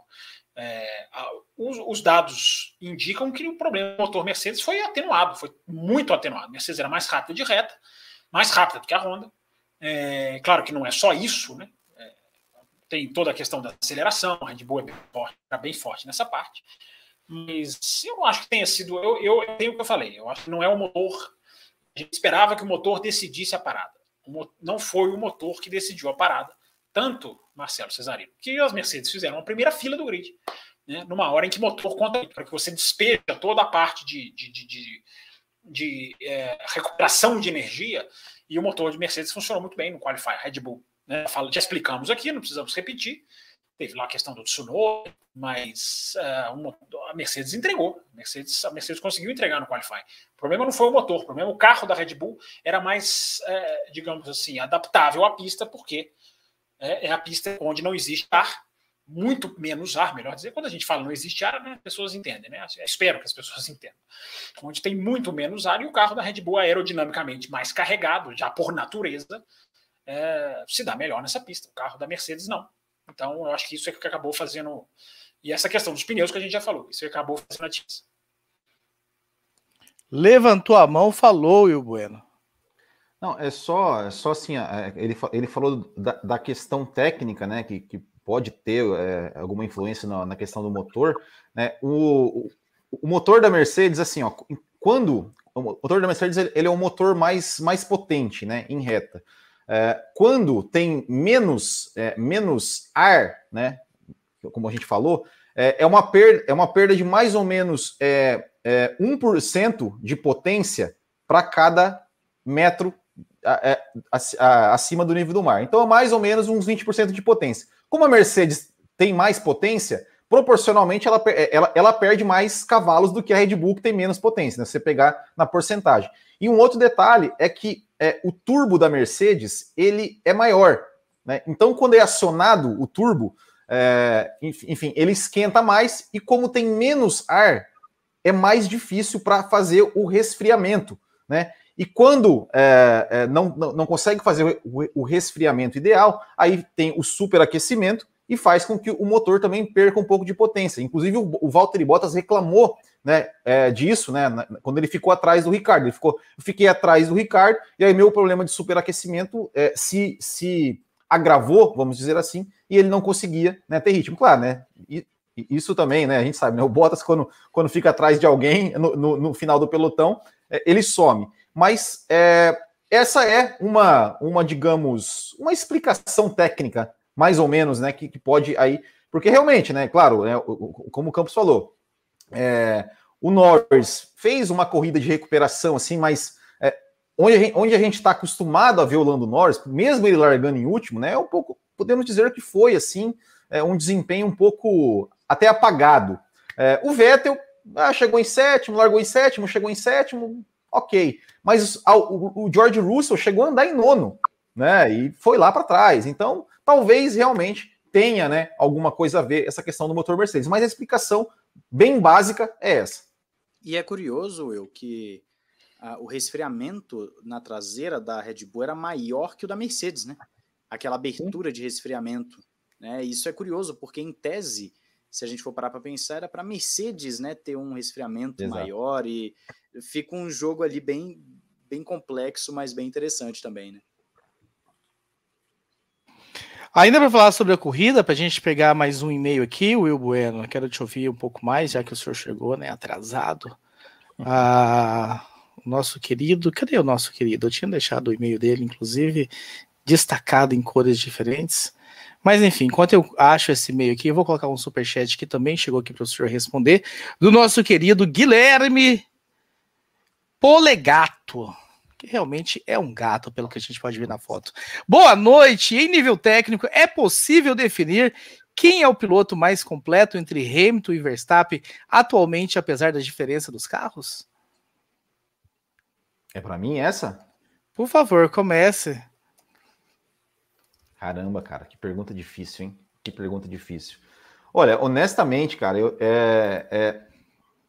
Rapaz, eu não sei responder essa pergunta, porque assim, como é que eu vou falar que o, que o, que o Verstappen é mais completo que o Hamilton, que o Hamilton é mais, é mais completo que o Verstappen, sendo que os dois estão pilotando num nível altíssimo, né? Como a gente viu principalmente nos Estados Unidos e até no México, né? Assim, eu, eu acho que, que em que pese, né, o Verstappen, enfim, ter dominado perfeitamente, ser um cara é, super, super uh, uh, frio, que, né, que, não, que não, não se abala, né? Até teve um tweet da, da, da Juliana Serrazoli falando assim: olha, no, no, sábado, né? Olha, hoje foi a primeira vez que parece que eu, que eu, que eu vi que o Verstappen parece que sentiu o baque. É, mas parece que não, né? chegou domingo ali, arriscou, controlou a corrida perfeitamente, é, tá fazendo uma temporada ali praticamente irrepreensível. É, mas o Hamilton, apesar de ter cometido alguns mais erros do que o Max Verstappen, também, também, também está fazendo uma excelente temporada. É, con conquistou aí algumas vitórias que, em que ele não era considerado favorito. Parece que que em, em, alguns momentos até está andando até um pouco mais do que o carro. Então, honestamente, cara, não sei, eu não sei responder essa pergunta. É, é, se a gente for, for olhar como um todo, como um todo, ainda o Lewis Hamilton é mais completo por, pelo conjunto da obra. Agora, se a gente fizer o corte de 2021, eu, eu nessa eu fico em cima do muro. Sem nenhuma o famoso O famoso momento, Fábio Campos. E no momento, dá para falar quem é mais completo, quem está mais completo, na verdade? Não, mais completo é, é uma outra discussão, né? Porque completo pega, como a palavra diz, né? Vai pegar uma, uma área de atuação maior. É, eu, eu não tenho dúvida, não. Eu vou repetir aqui o que eu coloquei no meu, no meu Twitter hoje à tarde. É, Para mim, é pela, pela, pela capacidade de fazer uma volta rápida que ele tem, é, pela velocidade dele que está inalcançável quase, uh, pela leitura de corrida, pela consciência que ele, tá, que ele demonstra, né? Né, o que ele fez com o Bottas nesse final de semana foi brincadeira. Né? Ele, deixou, ele atrapalhou a volta mais rápida do Bottas, simplesmente deixando o Bottas passá-lo para que ele pudesse pedir bandeira azul né? obrigou o Bottas a voltar para o box. É, por, ter, por estar tá sendo uma queda de gelo mental, sem nunca ter brigado por um título na vida de nada após o kart. É, é, eu, para mim, hoje, o Verstappen é o melhor piloto em atividade no planeta Terra. Hoje é. Hoje é o melhor piloto do mundo. Matheus Pucci, não deixaremos você sem opinar. Não, para mim, Verstappen. É, eu acredito que o que faz a diferença na temporada 2021, mais uma vez, falando de 2021, conforme o nosso ouvinte perguntou, é justamente o que o Will falou dos erros. Os erros do Hamilton têm custado mais a ele do que os erros do Verstappen. Os erros do Verstappen são menores e têm consequências menores.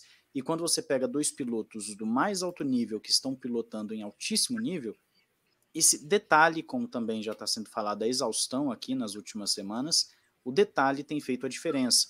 Então, para mim, hoje o Verstappen, pelo menos até o momento do, do Grande Prêmio do México, ele está um, ali um pouquinho acima, um pouquinho melhor do que o Hamilton em sua forma de 2021. As coisas podem mudar? Podem, mas se a gente pega também, eu também dei uma olhada nesse tweet e achei interessante da Juliane, é, falando que o Verstappen tinha sentido.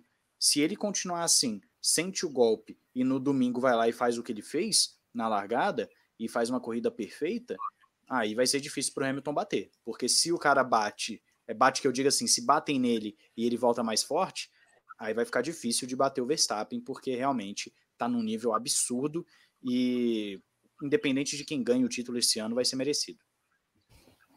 E não me tirem de cima do muro. Eu não, também não sei responder essa pergunta, é muito fino, a diferença é muito pouca.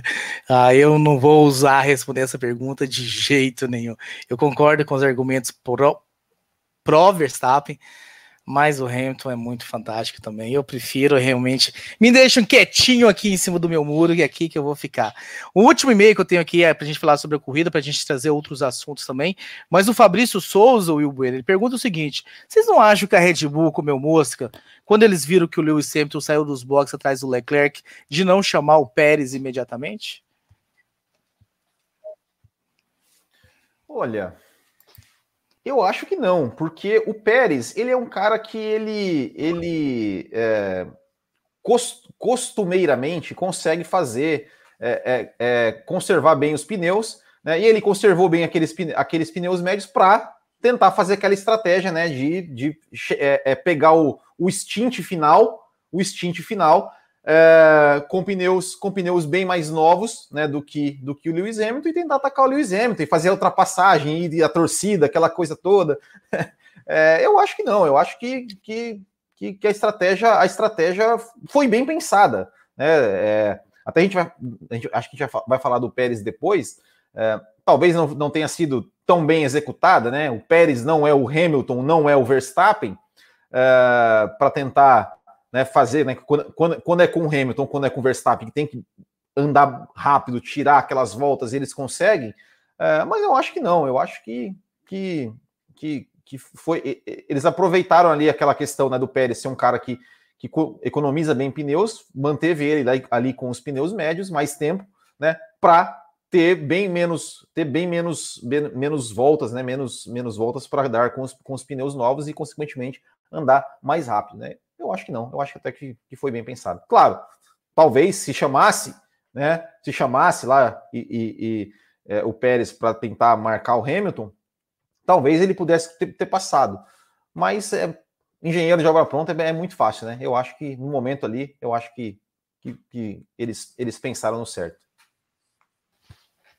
Fábio Campos, antes da gente mudar para o Pérez, você quer trazer algo mais sobre desempenhos individuais e momentos individuais de, de, Hamilton e Verstappen, né? Um assunto que você, enfim, antes do programa você falou que queria fazer essa análise separadamente também dos dois. Alguma coisa para complementar ou já disse tudo? É, eu acho assim, são 19 pontos de vantagem em 107 em disputa, né? então é muito pouca diferença. Eu não acho que o campeonato acaba nem se o Verstappen ganhar no Brasil e o Hamilton chegar em segundo, né? nem, talvez nem se chegar em terceiro, é, claro, vai ficar muito favorável. Né? É, é, assim, as, as, é, porque a gente fez aquelas contas, a gente citou que as, aquelas contas do Helmut Marko, ficou até, virou até um dos cortes durante a semana, mas a gente esqueceu da sprint. Né? É, a sprint são três pontos. Né? Hamilton, se ele ganhar a sprint, ele, ele já tira ali um pontinho. É, isso se o Verstappen chegar em segundo. Né? As sprints são um fator determinante nessa, nessa, nessa conta, porque elas não são garantias de que vai chegar um em primeiro e um em segundo. Elas, são, elas podem ser mais aleatórias do que, do que as corridas, do que as corridas normais. É, um campeonato que mudou de líder quatro vezes em seis corridas, alguns grandes prêmios atrás, numa faixa específica de alguns grandes prêmios atrás, eu não vou me lembrar exatamente quais.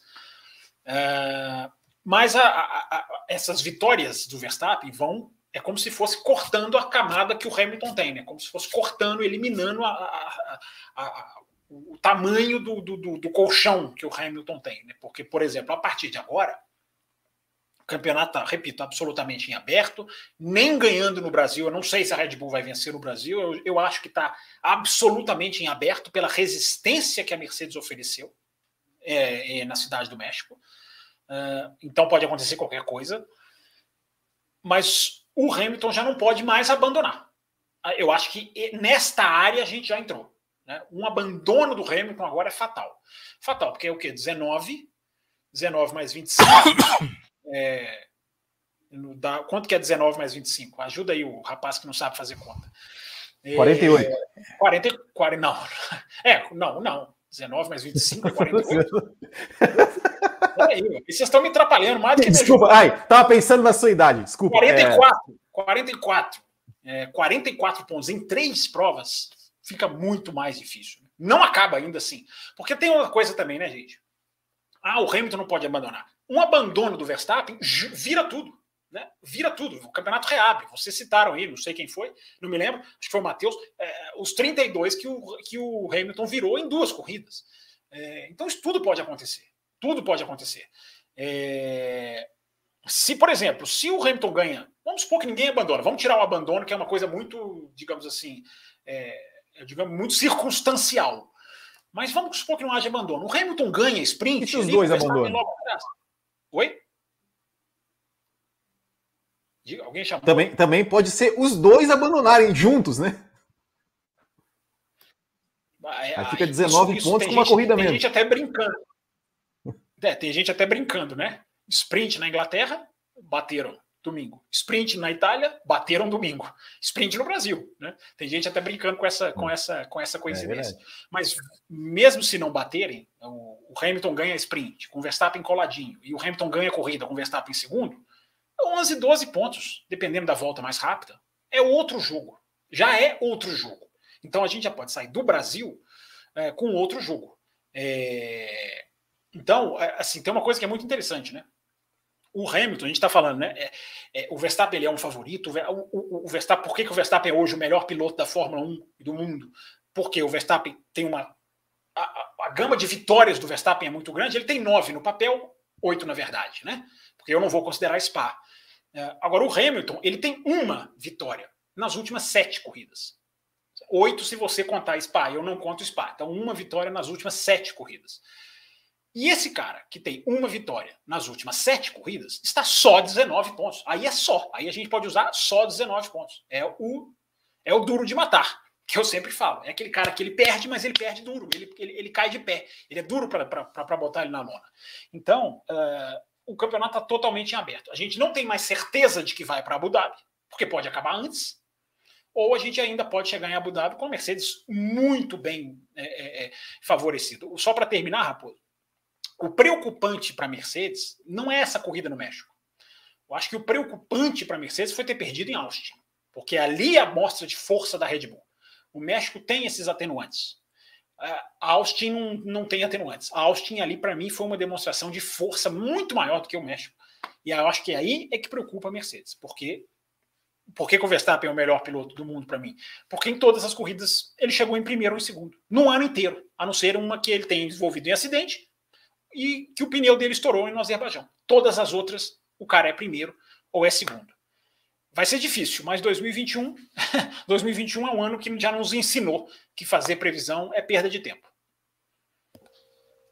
Muito bem, muito bem. Antes da gente falar sobre Sérgio Pérez, que também foi aí uma, uma figura essencial deste programa, uma figura realmente chamou muita atenção. Eu quero lembrar vocês, meus caros, que estão nos acompanhando ao vivo, que nós temos no Café com Velocidade um programa de apoiadores, que é lá no apoia.se barra Café com Velocidade, este programa que acabou de completar 14 anos, semanas atrás, e 14 anos de programa é muito arquivo para guardar. Enfim, em algum momento nós precisamos recorrer a essa ajuda dos apoiadores para manter isso aqui vivo e, por sorte, a gente tem apoiadores muito especiais. Nós estamos aí com a lista legal de apoiadores e hoje vai ter sorteio, hein? Fica aí que hoje tem sorteio. O Will Bueno prometeu no último programa, a gente tem que fazer o sorteio hoje, porque enfim, a gente cumpre aqui com a gente fala sempre. Hoje a gente tem três faixas. Hoje nós vamos sortear. Peraí que eu vou chegar na terceira faixa, eu falo. Nós temos três faixas de apoio. A prim... Vamos ver se eu lembro os nomes. A primeira faixa Café com Leite, onde as pessoas que entram nessa faixa entram num grupo exclusivo de WhatsApp para bater altos assuntos, debater altos assuntos com o Fábio Campos. A segunda faixa, que é a faixa Cappuccino, nessa faixa, programas extras serão gravados e produzidos, e diz a lenda que semana do GP do Brasil, pessoal dessa faixa, pelo menos em um dia, há de receber alguma coisa exclusiva, espero eu. E temos a faixa mais acima, que é a faixa que eu sempre esqueço o nome, que é Extra Forte. Lembrei, nessa faixa a gente faz um sorteio de uma licença do F1 TV. Enfim, para que você possa ter toda aí a, a comodidade para assistir a corrida quando quiser, enfim, assistir câmeras on-boards e toda, todo o extra que vem junto com o F1 TV, quem está nessa faixa na Extra Forte. Você pode entrar tanto nesse endereço aqui no vídeo. Diga, Fábio Campos. Mas o campeonato já está. Olha que teatrinho horror. Mas o campeonato já está acabando, Raposo. O cara, nós vamos dar F1 TV apenas para quatro corridas? Perguntou ele. Não, Fábio Campos. A pessoa que for sorteada, tanto os três que já foram sorteados, quanto os que serão sorteados agora, vão levar 2022 também. Leva o finalzinho de 2021 e leva 2022 também. Então você pode correr, entrar no esse grupo de apoiadores ali, apoia.se barra Café mas você também pode se tornar apoiador pelo YouTube. Ah, eu não quero entrar, não, eu tô aqui no YouTube. Clica no Seja Membro, lá também tem as três faixas, as três opções para você se tornar um apoiador do Café com Velocidade. Venha você também fazer parte desse time campeão. E dito isso, eu quero entrar agora em Sérgio Pérez. Temos um e-mail aqui, Matheus Pucci, em que o nome de Fábio Campos é citado, mas ele vai ser o último a responder, até porque só cita o nome dele, não manda uma pergunta para ele. É o Antônio Carlos de Andrade Filho, diz o seguinte: Ainda bem que a Red Bull seguiu os conselhos do Fábio Campos e contratou o Pérez, um talento que chegou a ficar desempregado por conta do filho do dono. Achei muito emocionante ver a festa mexicana com o pódio deste final de semana. Vamos falar do desempenho do Sérgio Pérez. Foi bem o Sérgio Pérez, Matheus Pucci? É para todos esses elogios mesmo? Ou o Pérez tinha que ter chegado na frente do Lewis Hamilton? Foi bem. Foi bem sim. É, a gente não pode esquecer que Hamilton e Verstappen estão numa liga acima. Eles estão num nível acima. O Pérez bater de frente com o Hamilton durante a corrida é tudo bem, teve muito da estratégia, do pneu, mas todos os fatores contam. É uma, é uma corrida de carros em que você tem uma equipe. Ninguém ganha sozinho, ninguém ganha sem pneu, ninguém ganha sem. Né, enfim. Então, o Pérez foi bem sim. É, o ritmo dele foi forte e, para mim, ele só não passou o Hamilton. Quer dizer, não vou dizer só não passou porque a gente não sabe né, se ia conseguir botar de lado ali e tal, mas é, ele não teve uma, uma, uma. Como eu posso dizer? Ele não teve uma possibilidade melhor de ultrapassagem porque os retardatários atrapalharam, ao meu entender. Né? Quando ele estava ali atacando o Hamilton, aí a distância aumenta de novo para dois segundos, que é o período que eles passam pelos retardatários, e aquilo acaba tirando o, o, ímpeto do Pérez daquele momento. Tanto é que ele só lá na última volta vai conseguir novamente um ataque mais feroz. Mas o ritmo do Pérez foi muito bom. Eu acredito que o, o que o Pérez mostrou com esses três pódios consecutivos é que não somente o resultado, mas a performance dele melhorou. Ele está pegando sim o jeito do carro. Claro, não está andando como Verstappen, não está andando como Hamilton, mas ele está fazendo o suficiente para dar para a Red Bull o crescimento que eles precisavam na hora certa. Ou seja, ele está marcando o Hamilton ali para não deixar o Hamilton fazer uma estratégia diferente e ele está dando pontos nos construtores. Tanto é que agora a Red Bull está só um ponto atrás da Mercedes nos construtores, sendo que há duas provas, uma, duas provas atrás, estavam uma diferença grande. É, né? Até lembrando. Essa aí, virada é impressionante, hein? Essa é impressionante. Sim, com certeza. E, e, até pegando o comentário de um dos nossos ouvintes agora há pouco, falando que o campeonato de construtores pode acabar antes do, de Abu Dhabi, eu já discordo justamente por conta disso. O campeonato de construtores você tem uma pontuação maior que você pode angariar por corrida, né? Se comparado ao de pilotos. Então, eu acredito que chega bem aberto até Abu Dhabi, sim. E o Pérez cresce no momento certo, justamente quando o Bottas talvez, né? Não vou cravar, mas talvez esteja num período não tão bom. Né, um, e quando eu digo não tão bom, não estou falando da performance dele de, de vencer corrida. Estou falando de que ele aparentemente, como eu disse agora mais cedo, não está tão interessado. E isso pode custar para a Mercedes alguma coisa. Então, sim, eu, eu acredito que o Pérez tem evoluído, andou muito bem no México, é, foi bonito de ver, foi legal de ver a torcida gritando, comemorando, o filho dele no pódio é, com ele. Enfim, foi muito legal, mas o mais importante para a Red Bull não é se o filho dele estava no pódio, se o pai dele saiu correndo pelo autódromo. O mais importante é que são três pódios consecutivos com performance, o que dá uma certa segurança para a Red Bull de que Brasil e as próximas as quatro corridas que faltam, o Pérez pode fazer a diferença no campeonato de construtores e pilotos. Will Bueno, eu repito a mesma pergunta. O Pérez foi bem ou ele tinha que ter chegado na frente do Hamilton?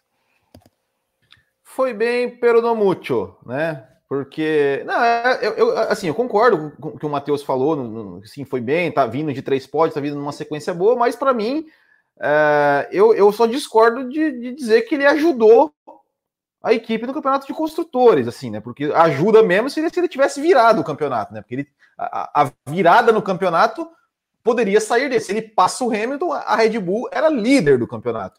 E eu acho que, que assim, é, ok, a gente sabe, né, que Verstappen e Hamilton um nível muito acima de, é, é, de qualquer um, mas, pô, né, sei lá, o cara ali correndo em casa, aquela coisa, ele falou, olha, ele estava escutando a torcida e tal. É, foi mais uma corrida que ele, é, ele, ele tinha falado lá uh, antes da corrida, quando perguntado sobre o jogo de equipe e tudo mais, ele sempre fala: olha, a equipe é mais importante e tudo mais.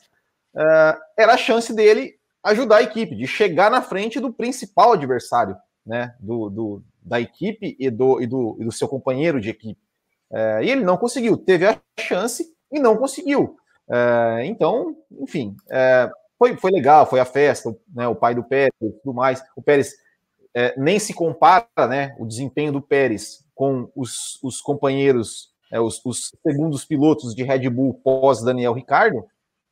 Uh, mas eu acho assim, que se tinha, se tinha um, um, um, um momento né, para o Pérez de repente conseguir tirar pontos do Hamilton que poderão fazer a poderiam fazer a diferença lá no final do campeonato, é, era esse momento, corrida em casa, Red Bull, né, ampla favorita, uh, e ele teve a chance ali de perseguir o Hamilton, de buscar o Hamilton, perseguir o Hamilton, não conseguiu fazer uma manobra para ultrapassar.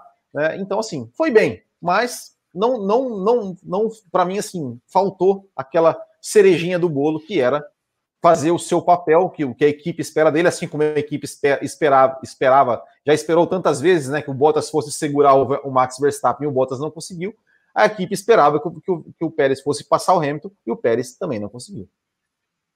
Fábio Campos nos Estados Unidos, o senhor falou eu vou chamar o senhor, porque, enfim, pela idade do aniversário, sobre o papel do Pérez ali em forçarem a parada do Hamilton, do que o Verstappen chama a equipe, fala sobre a parada do, do, do, Pérez e tudo mais, e obriga, de certa forma, o Hamilton a parar também. Qual foi o papel, Fábio Campos, do Pérez nessa corrida? Qual o tamanho do Pérez nessa corrida? Exato. Obrigado, é, Bueno. O, o, único, o único momento qual o tamanho do Pérez nessa corrida?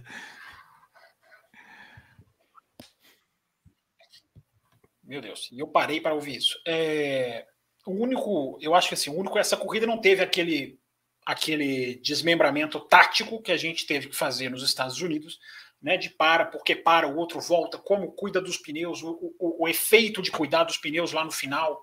É, essa corrida foi como ela foi muito pobre, ela não tem muito essa leitura. A única leitura que a gente tem para fazer, dessa que vai responder a sua pergunta, é. Depois da largada, o Verstappen já, já tinha ido embora e a corrida foi Hamilton versus Pérez. É, e no momento da parada, na volta 29, é que a, a parada do Hamilton se. É, por quê? Hamilton e Pérez estavam ali, né? Tentando desenhar a hora que faz o undercut, tentando ver quem dava o pulo do gato. É, e na volta 29, a equipe, a equipe fa, faz para o Pérez, né? Se ele vier, você fica. Se ele ficar, você venha. Tanto que a equipe chega a se montar ali dentro dos boxes. O Ted Kravitz, da Sky Sports, até fala: o Pérez está vindo, porque a equipe está pronta. É, mas como o Hamilton entra, porque foi ali na volta 29 a hora que deu o, o gap, né? a hora que dá para parar sem voltar no tráfego.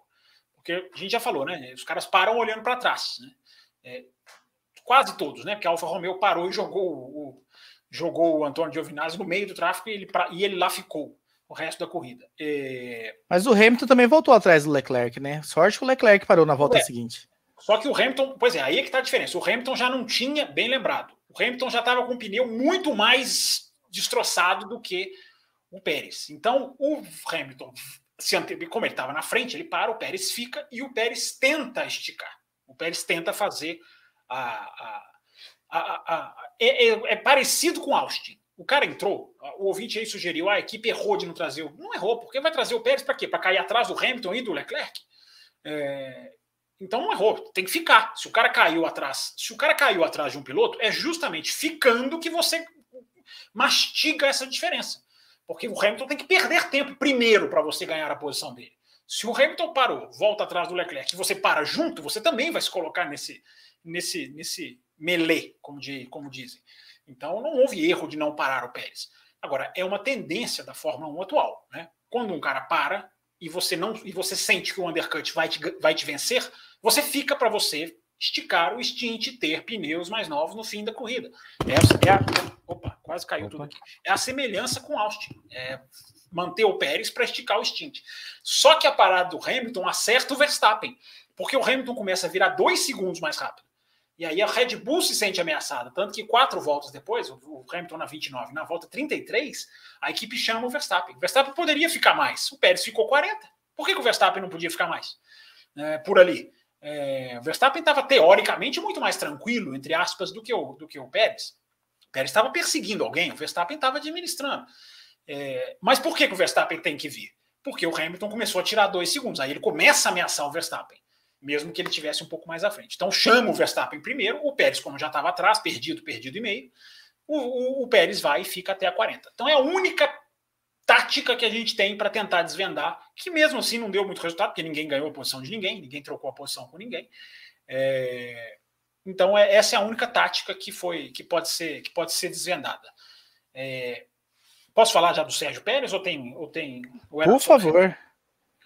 Tá, então vamos lá. É eu acho que a questão, assim, eu, eu concordo com o Will quando ele diz que não foi brilhante. Eu não sei porque o Sérgio Pérez foi eleito o piloto do dia, o driver of the day. Aliás, eu sei, né? Porque casa, torcida, felizes e contentes, né?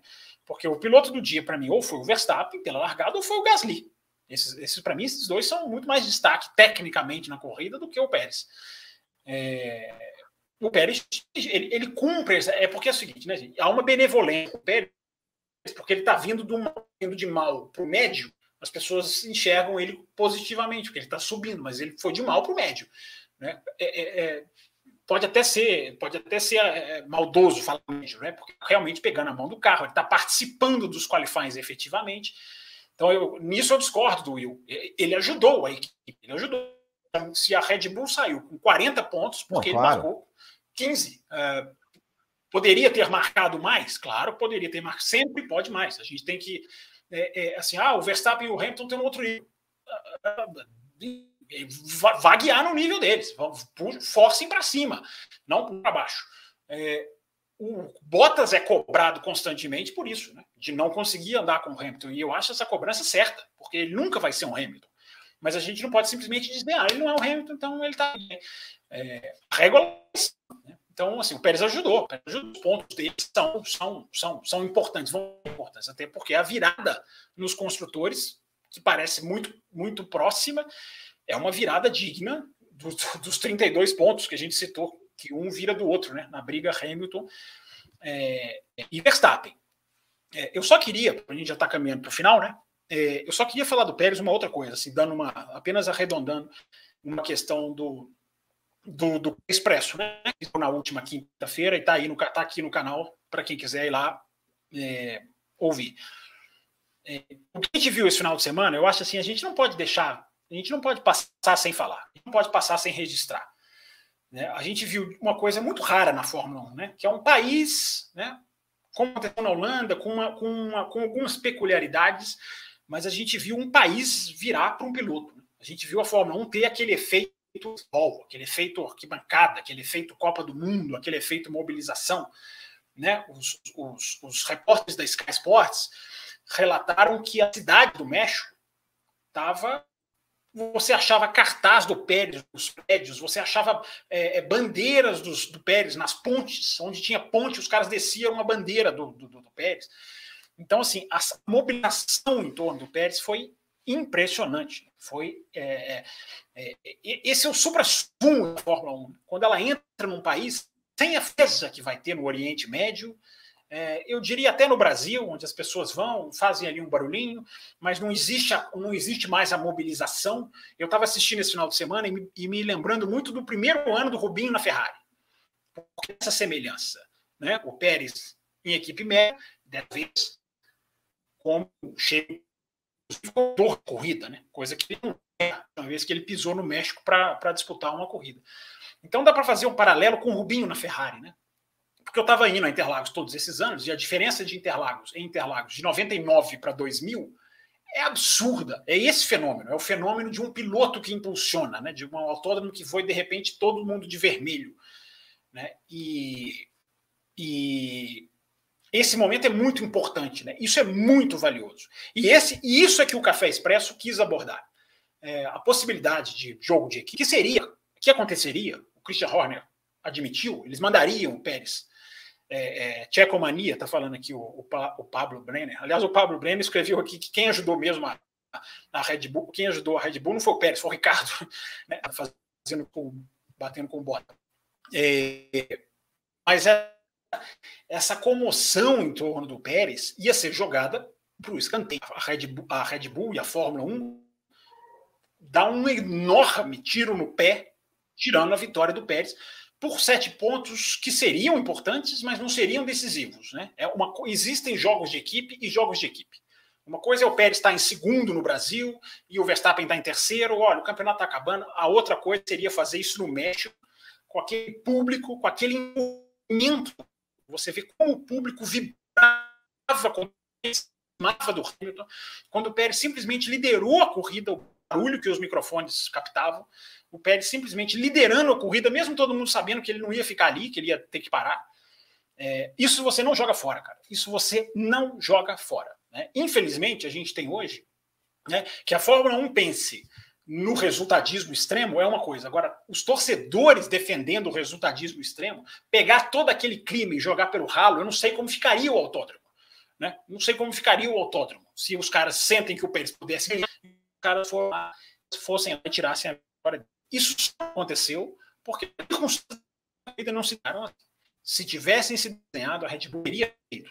Ia sido porque seriam sete pontos que ajudariam, mas não seriam decisivos no campeonato.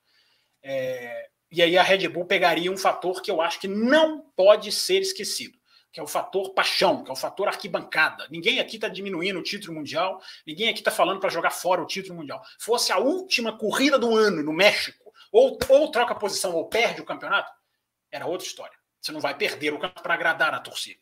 Mas os sete pontos decidiriam o campeonato. O Hamilton sair de, de, de, do México com 15 pontos de vantagem não seria um crime, não seria, não seria o fim do mundo. Né? A Red Bull já provou isso. Nós, nós falamos aqui semana passada da Red Bull, que é, é, quando teve a oportunidade uma vez, não fez. Nessa vez faria, porque a gente já falou. A Red Bull, a, a Fórmula 1 piorou. Hoje a Fórmula 1 é os Então, eu queria registrar isso, Raposo.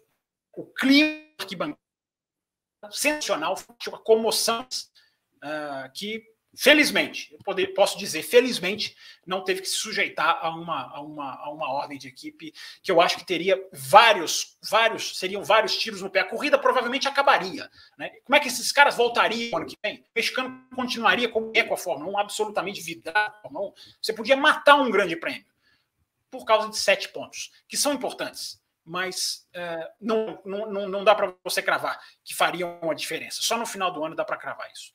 Então, só deixar registrado isso, Raposo. Muito bem, para a gente encerrar esse programa, então, rapidamente, o Igor Bruno diz o seguinte, o Will Bueno, né? Sempre ouço falar que o Ricardo, enquanto piloto da Red Bull, conseguia frear bem mais tarde, o que lhe dava uma boa vantagem Depois que o australiano foi para Renault e McLaren, parece que não tem mais conseguido frear lá no Deus me livre. Imagino que por características diferentes entre os carros. Mas lembrei disso quando vi o Max na ousadia da freada matadora logo na primeira curva. Será que a proposta do carro da Red Bull facilitou para que ele entrasse no molde Daniel Ricardo? O Michael Oliveira, né? Se fosse em Austin, ah, o Ricardo e o Ocon seriam punidos. Falta de critério. O Campos já havia falado sobre essa falta de critério. O João Pedro Melo, né, falando sobre a corrida, quero destacar dois pontos aqui. O primeiro foi a não punição do Ricardo pelo toque com botas largada. Aliás, nem sequer houve investigação do lance, o que eu achei muito positivo, tendo em vista que numa largada todos estão expostos a grandes riscos. Ah, enfim, o pessoal falando sobre Daniel Ricardo, Will Bueno. O Daniel Ricardo, né, ele conseguiu, é, tava, tava né, na, na, esperança de fazer um bom, um, um, bom final de semana, conseguiu se classificar na frente do Lando Norris. É, ele ali naquela curva 1, como ele mesmo falou, né, ele falou assim, olha, eu, tá, eu, eu tava indo naquela curva 1, ou, ou eu tava em quarto, ou estaria em quinto. É, e aí, de repente, tudo mudou, né, tudo mudou. Ele foi, é, ele, ele falou assim, é, eu, eu tentei é, é, ocupar aquele espaço ali para me defender do Bottas. Ele falou assim: ó, eu, tanto eu quanto o Bottas estávamos em, em posições de defesa, porque se eu não me defendo ali, provavelmente algum outro piloto iria, iria passar ali e, e, e ia ficar mais para trás, né? Ia acabar, de repente, até batendo em todo mundo. Uh, então, assim, daí é aquela coisa, né? Foi, foi, ele bateu no Bottas, toque absolutamente de corrida. Também concordo com o nosso ouvinte é, não tinha que ter é, investigação, não tinha que ter nada, né? Tanto o Ricardo quanto o Bottas falou: não, isso aí é coisa de corrida, não, não, não tem é, não tem nada é, nada a, a, declarar com relação a isso, nada a reclamar com relação a isso. É, e infelizmente para ele, né, o Ricardo foi jogado lá para trás do, do pelotão e aí não conseguiu não conseguiu fazer nada, né? Mas assim tá tá tendo né, uma pequena uma pequena evolução. Né? Se a gente for pegar lá o Ricardo do começo da temporada para esse Daniel Ricardo das últimas corridas, já tá um pouco melhor. Mas é, é, é, é igual o Campos falou do Pérez aqui, né? Tá de ruim para médio, né? Nada, nada excepcional também não. É, o, o, o, Raposo, rapidinho sobre essa, sobre essa questão do Ricardo, o toque dele com, com o Bottas, né? Eu tô, muito, tô vendo muita gente cobrando. É, ah, punir o Gasly lá na Turquia, tinha que punir o, o Ricardo também. Eu acho que não. Eu acho que a, se a punição do Gasly foi ridícula, pode se prender ao erro. Errou lá, tem que errar aqui também. É, tem que analisar a manobra. Né? Eu, eu prefiro ver os, os comissários é, é, Eu prefiro ver a inconsistência do ruim para o melhor do que do melhor para o ruim. Então, eu que espero, né, posso redondamente enganar, mas se isso for uma revisão de conceitos, ok, que seja inconsistente para se quebrar o erro. Aí, aí a inconsistência é boa, aí a inconsistência é positiva. Agora, se bater punir na próxima corrida na largada, aí não houve consistência nenhuma. Para punir o Ricardo, tem que se analisar. Pega a telemetria, cara, e vê. O Ricardo ia fazer a curva, não ia fazer a curva, qual era a velocidade dele naquele exato ponto, a velocidade dele comparativa com os outros carros. Aí você pune ou não pune. Né? Então, é, pedir, eu estou vendo muita gente na internet, ah, punir o Gasly, tem que. Até jornalista, viu? Tem até jornalista. Punir o Gasly tinha que punir o Ricardo. Não, a punição do Gasly foi ridícula, foi truffa. É, mas é, é, melhor evoluir. Eu espero que seja uma evolução. Repito, ainda é cedo para. Porque se na próxima é, é, é, jogam tudo por água abaixo, como fazem muitas vezes, Aí isso aqui tudo não valeu de nada. Agora, se estiverem evoluindo, é, é, isso aí. Vá punir o Ricardo se tiver telemetria. E faz esse negócio da telemetria, gente, e expõe para o mundo inteiro. Transparência é o que a Fórmula 1 tem que aprender com a NBA, com quem acabou de firmar a parceria. Né? A transparência dos juízes da NBA, que comunicam as decisões difíceis, acontece na NFL. O juiz fala com o público na NFL. Isso a Fórmula 1 tem a aprender. E como aqui analisamos o Ricardo, vimos a velocidade dele essa, ele não faria curva, ele bateu por isso, isso é, é, outra história, fazendo as coisas na transparência. Mas me parece que não foi o caso e não puniram, e ótimo. Tomara que estejam evoluindo e tenham entendido, porque a Fórmula 1 é assim, né? O Vettel no Canadá em 2019 foi a prova. Os caras não pedem desculpas. Os caras não virão no microfone falar erramos. Eles vão, na maciota, deixar de fazer. Foi o que eles fizeram em 2019, até voltar a essa a, a essa ao automobilismo de porcelana em 2021. Para que o automobilismo de porcelana esteja indo embora. Qualquer um percebe, está na cara de qualquer um que os caras passaram do ponto. Muito bem, muito bem. Agradecendo aqui também Matheus Ferreira, da Arte Color Gráfica, Felipe Augusto, Bragante, Luiz, Elias, Felipe. Ah, infelizmente não conseguimos responder o e-mail de vocês no ar, mas quem sabe Fábio Campos não aparece aí no meio da semana com mais um expresso, agora que ele é o craque da edição de vídeo e tudo mais, de fazer programas no, no meio da semana, respondendo esses quatro e-mails que ficaram em aberto. Quinta, como não? Semana, semana de bebê do Brasil. Sim, exatamente. E agora é hora de sorteio. Fábio Campos, relembra aí pra gente o que, que será sorteado. Vamos lá. Para terminar o programa, sorteio para quem é da faixa do Apoia-se e faixa extra forte uh, como membro no YouTube. Então tem esse que está aqui na apoia.se barra café com velocidade.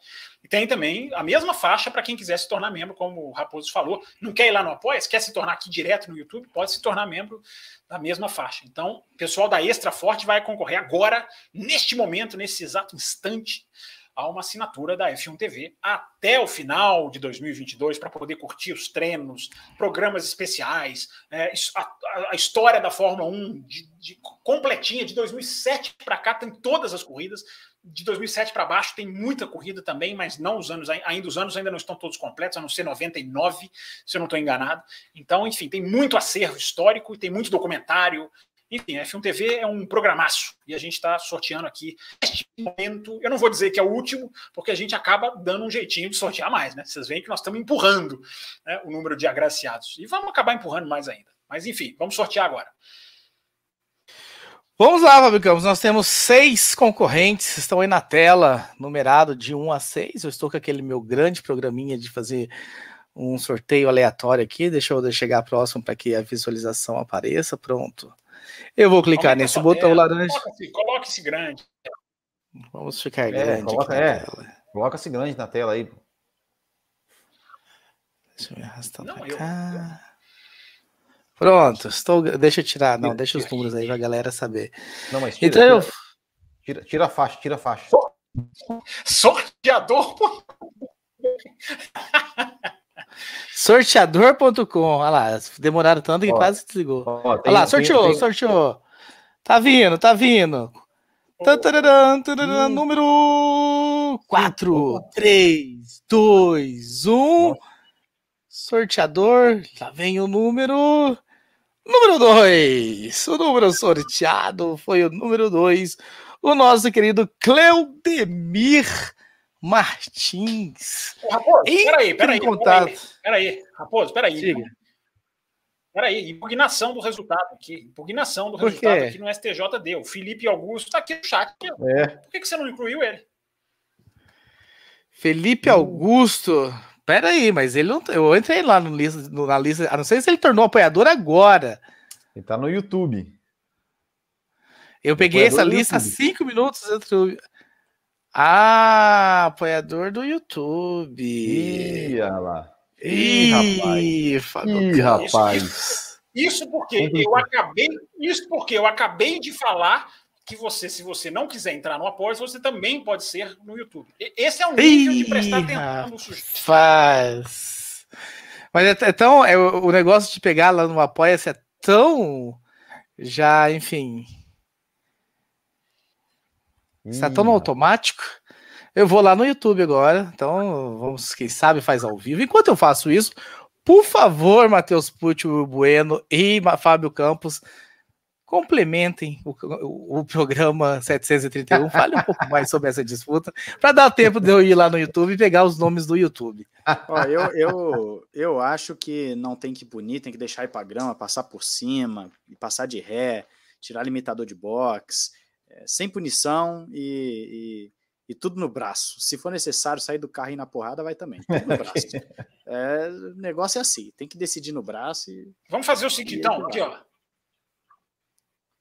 Vamos, vamos fazer o seguinte, então, como a gente ganhou esse tempo extra, porque o nosso âncora pisou na bola, vamos, vamos ver se no chat aqui alguém tem alguma pergunta para esticar o programa, enquanto ele esse tempo, coitado, ele se enrolou todo, ele vai refazer o sorteio. Coitado do cara que foi sorteado, eu, eu não vou ser Cleo... eu pedir desculpa. Né? Cleudemir, né? coitado do Cleudemir. Seria justo, Ó, seria justo fazer um esquema vamos, aí para Vamos cortar, vamos cortar essa parte na edição, hein? Vamos cortar na edição. ah, malditos programas é, não, vai Cortar. Essa parte não vai então, nunca, de jeito Aqui é FIA. Aqui, ó, tá dizendo o Felipe Augusto. Aqui não é FIA, a investigação é correta. A investigação é aberta, né, Felipe? É isso mesmo. Aqui não é. é. Mas vai levar um aqui, ó. Ah, aqui, aí, ó, o Pablo Brenner coloca. O Pablo Brenner faz uma pergunta pertinente para fechar o programa aqui, ó, para ir caminhando para o final. Quais as expectativas para o GP do Brasil? Né? Que, além de tudo, né, gente, tem a chuva, né? Porque a chuva é sempre presente, né? Se a chuva vem, esquece completamente essa parte técnica. Né? Hamilton e Verstappen são ótimos de chuva, já fizeram boas apresentações no Brasil. O Verstappen uma histórica em 2016, mas enfim, tecnicamente, ô Paulo, vamos todos esses vai estar tá calor, vai estar tá ventando, como vai estar tá o asfalto? Fórmula 1 não corre lá também, tem desde 2019. É, é impossível fazer qualquer tipo de, de, previsão. A minha, a minha dúvida é se o sistema da Mercedes vai funcionar, né? o mecanismo da Mercedes vai funcionar, porque não tem as curvas de alta que atrapalham, né? o carro pode chegar num ponto ali dele fazer aquela queda que a gente já explicou aqui. Então, mas em compensação, a reta não é tão reta, né? O cara sobe lá na junção, ele vai, aquilo ali, será que aquilo ali vai ser um, um problema, vai ser um empecilho?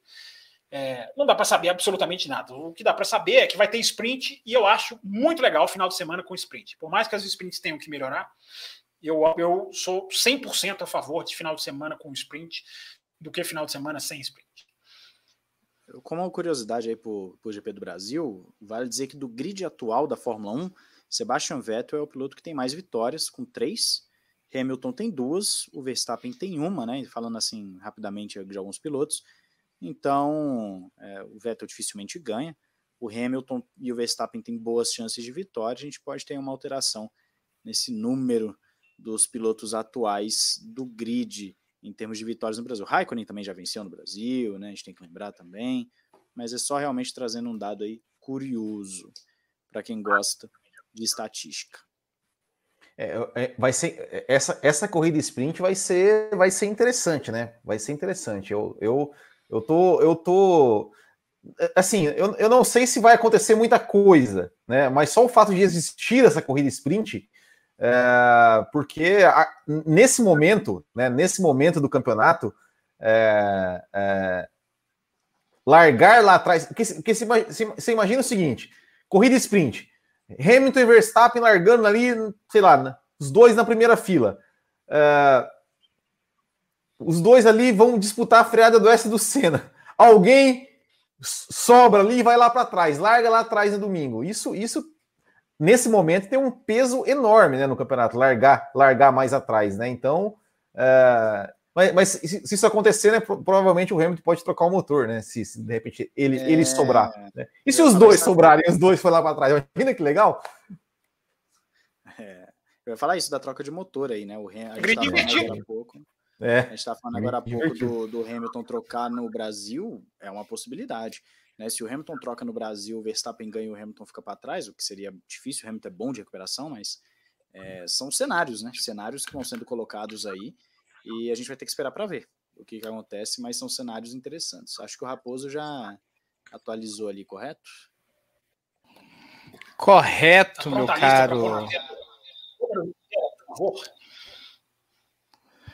Vamos ver se eu consigo fazer o que eu quero fazer. Acho que eu não vou conseguir fazer. Eu entrei com. Thaís Gomes vai torcer para o Claudemir.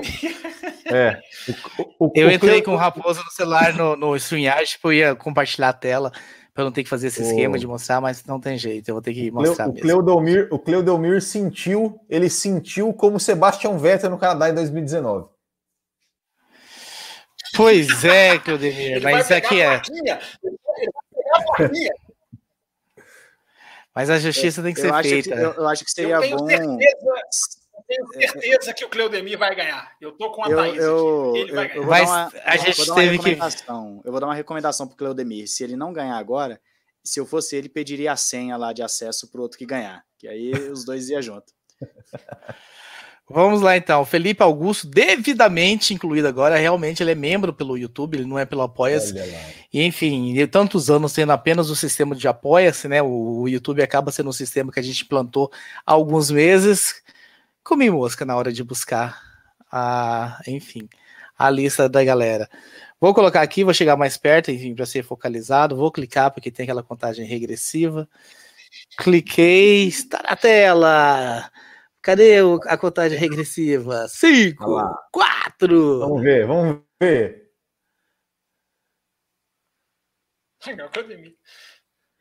Três, ufa!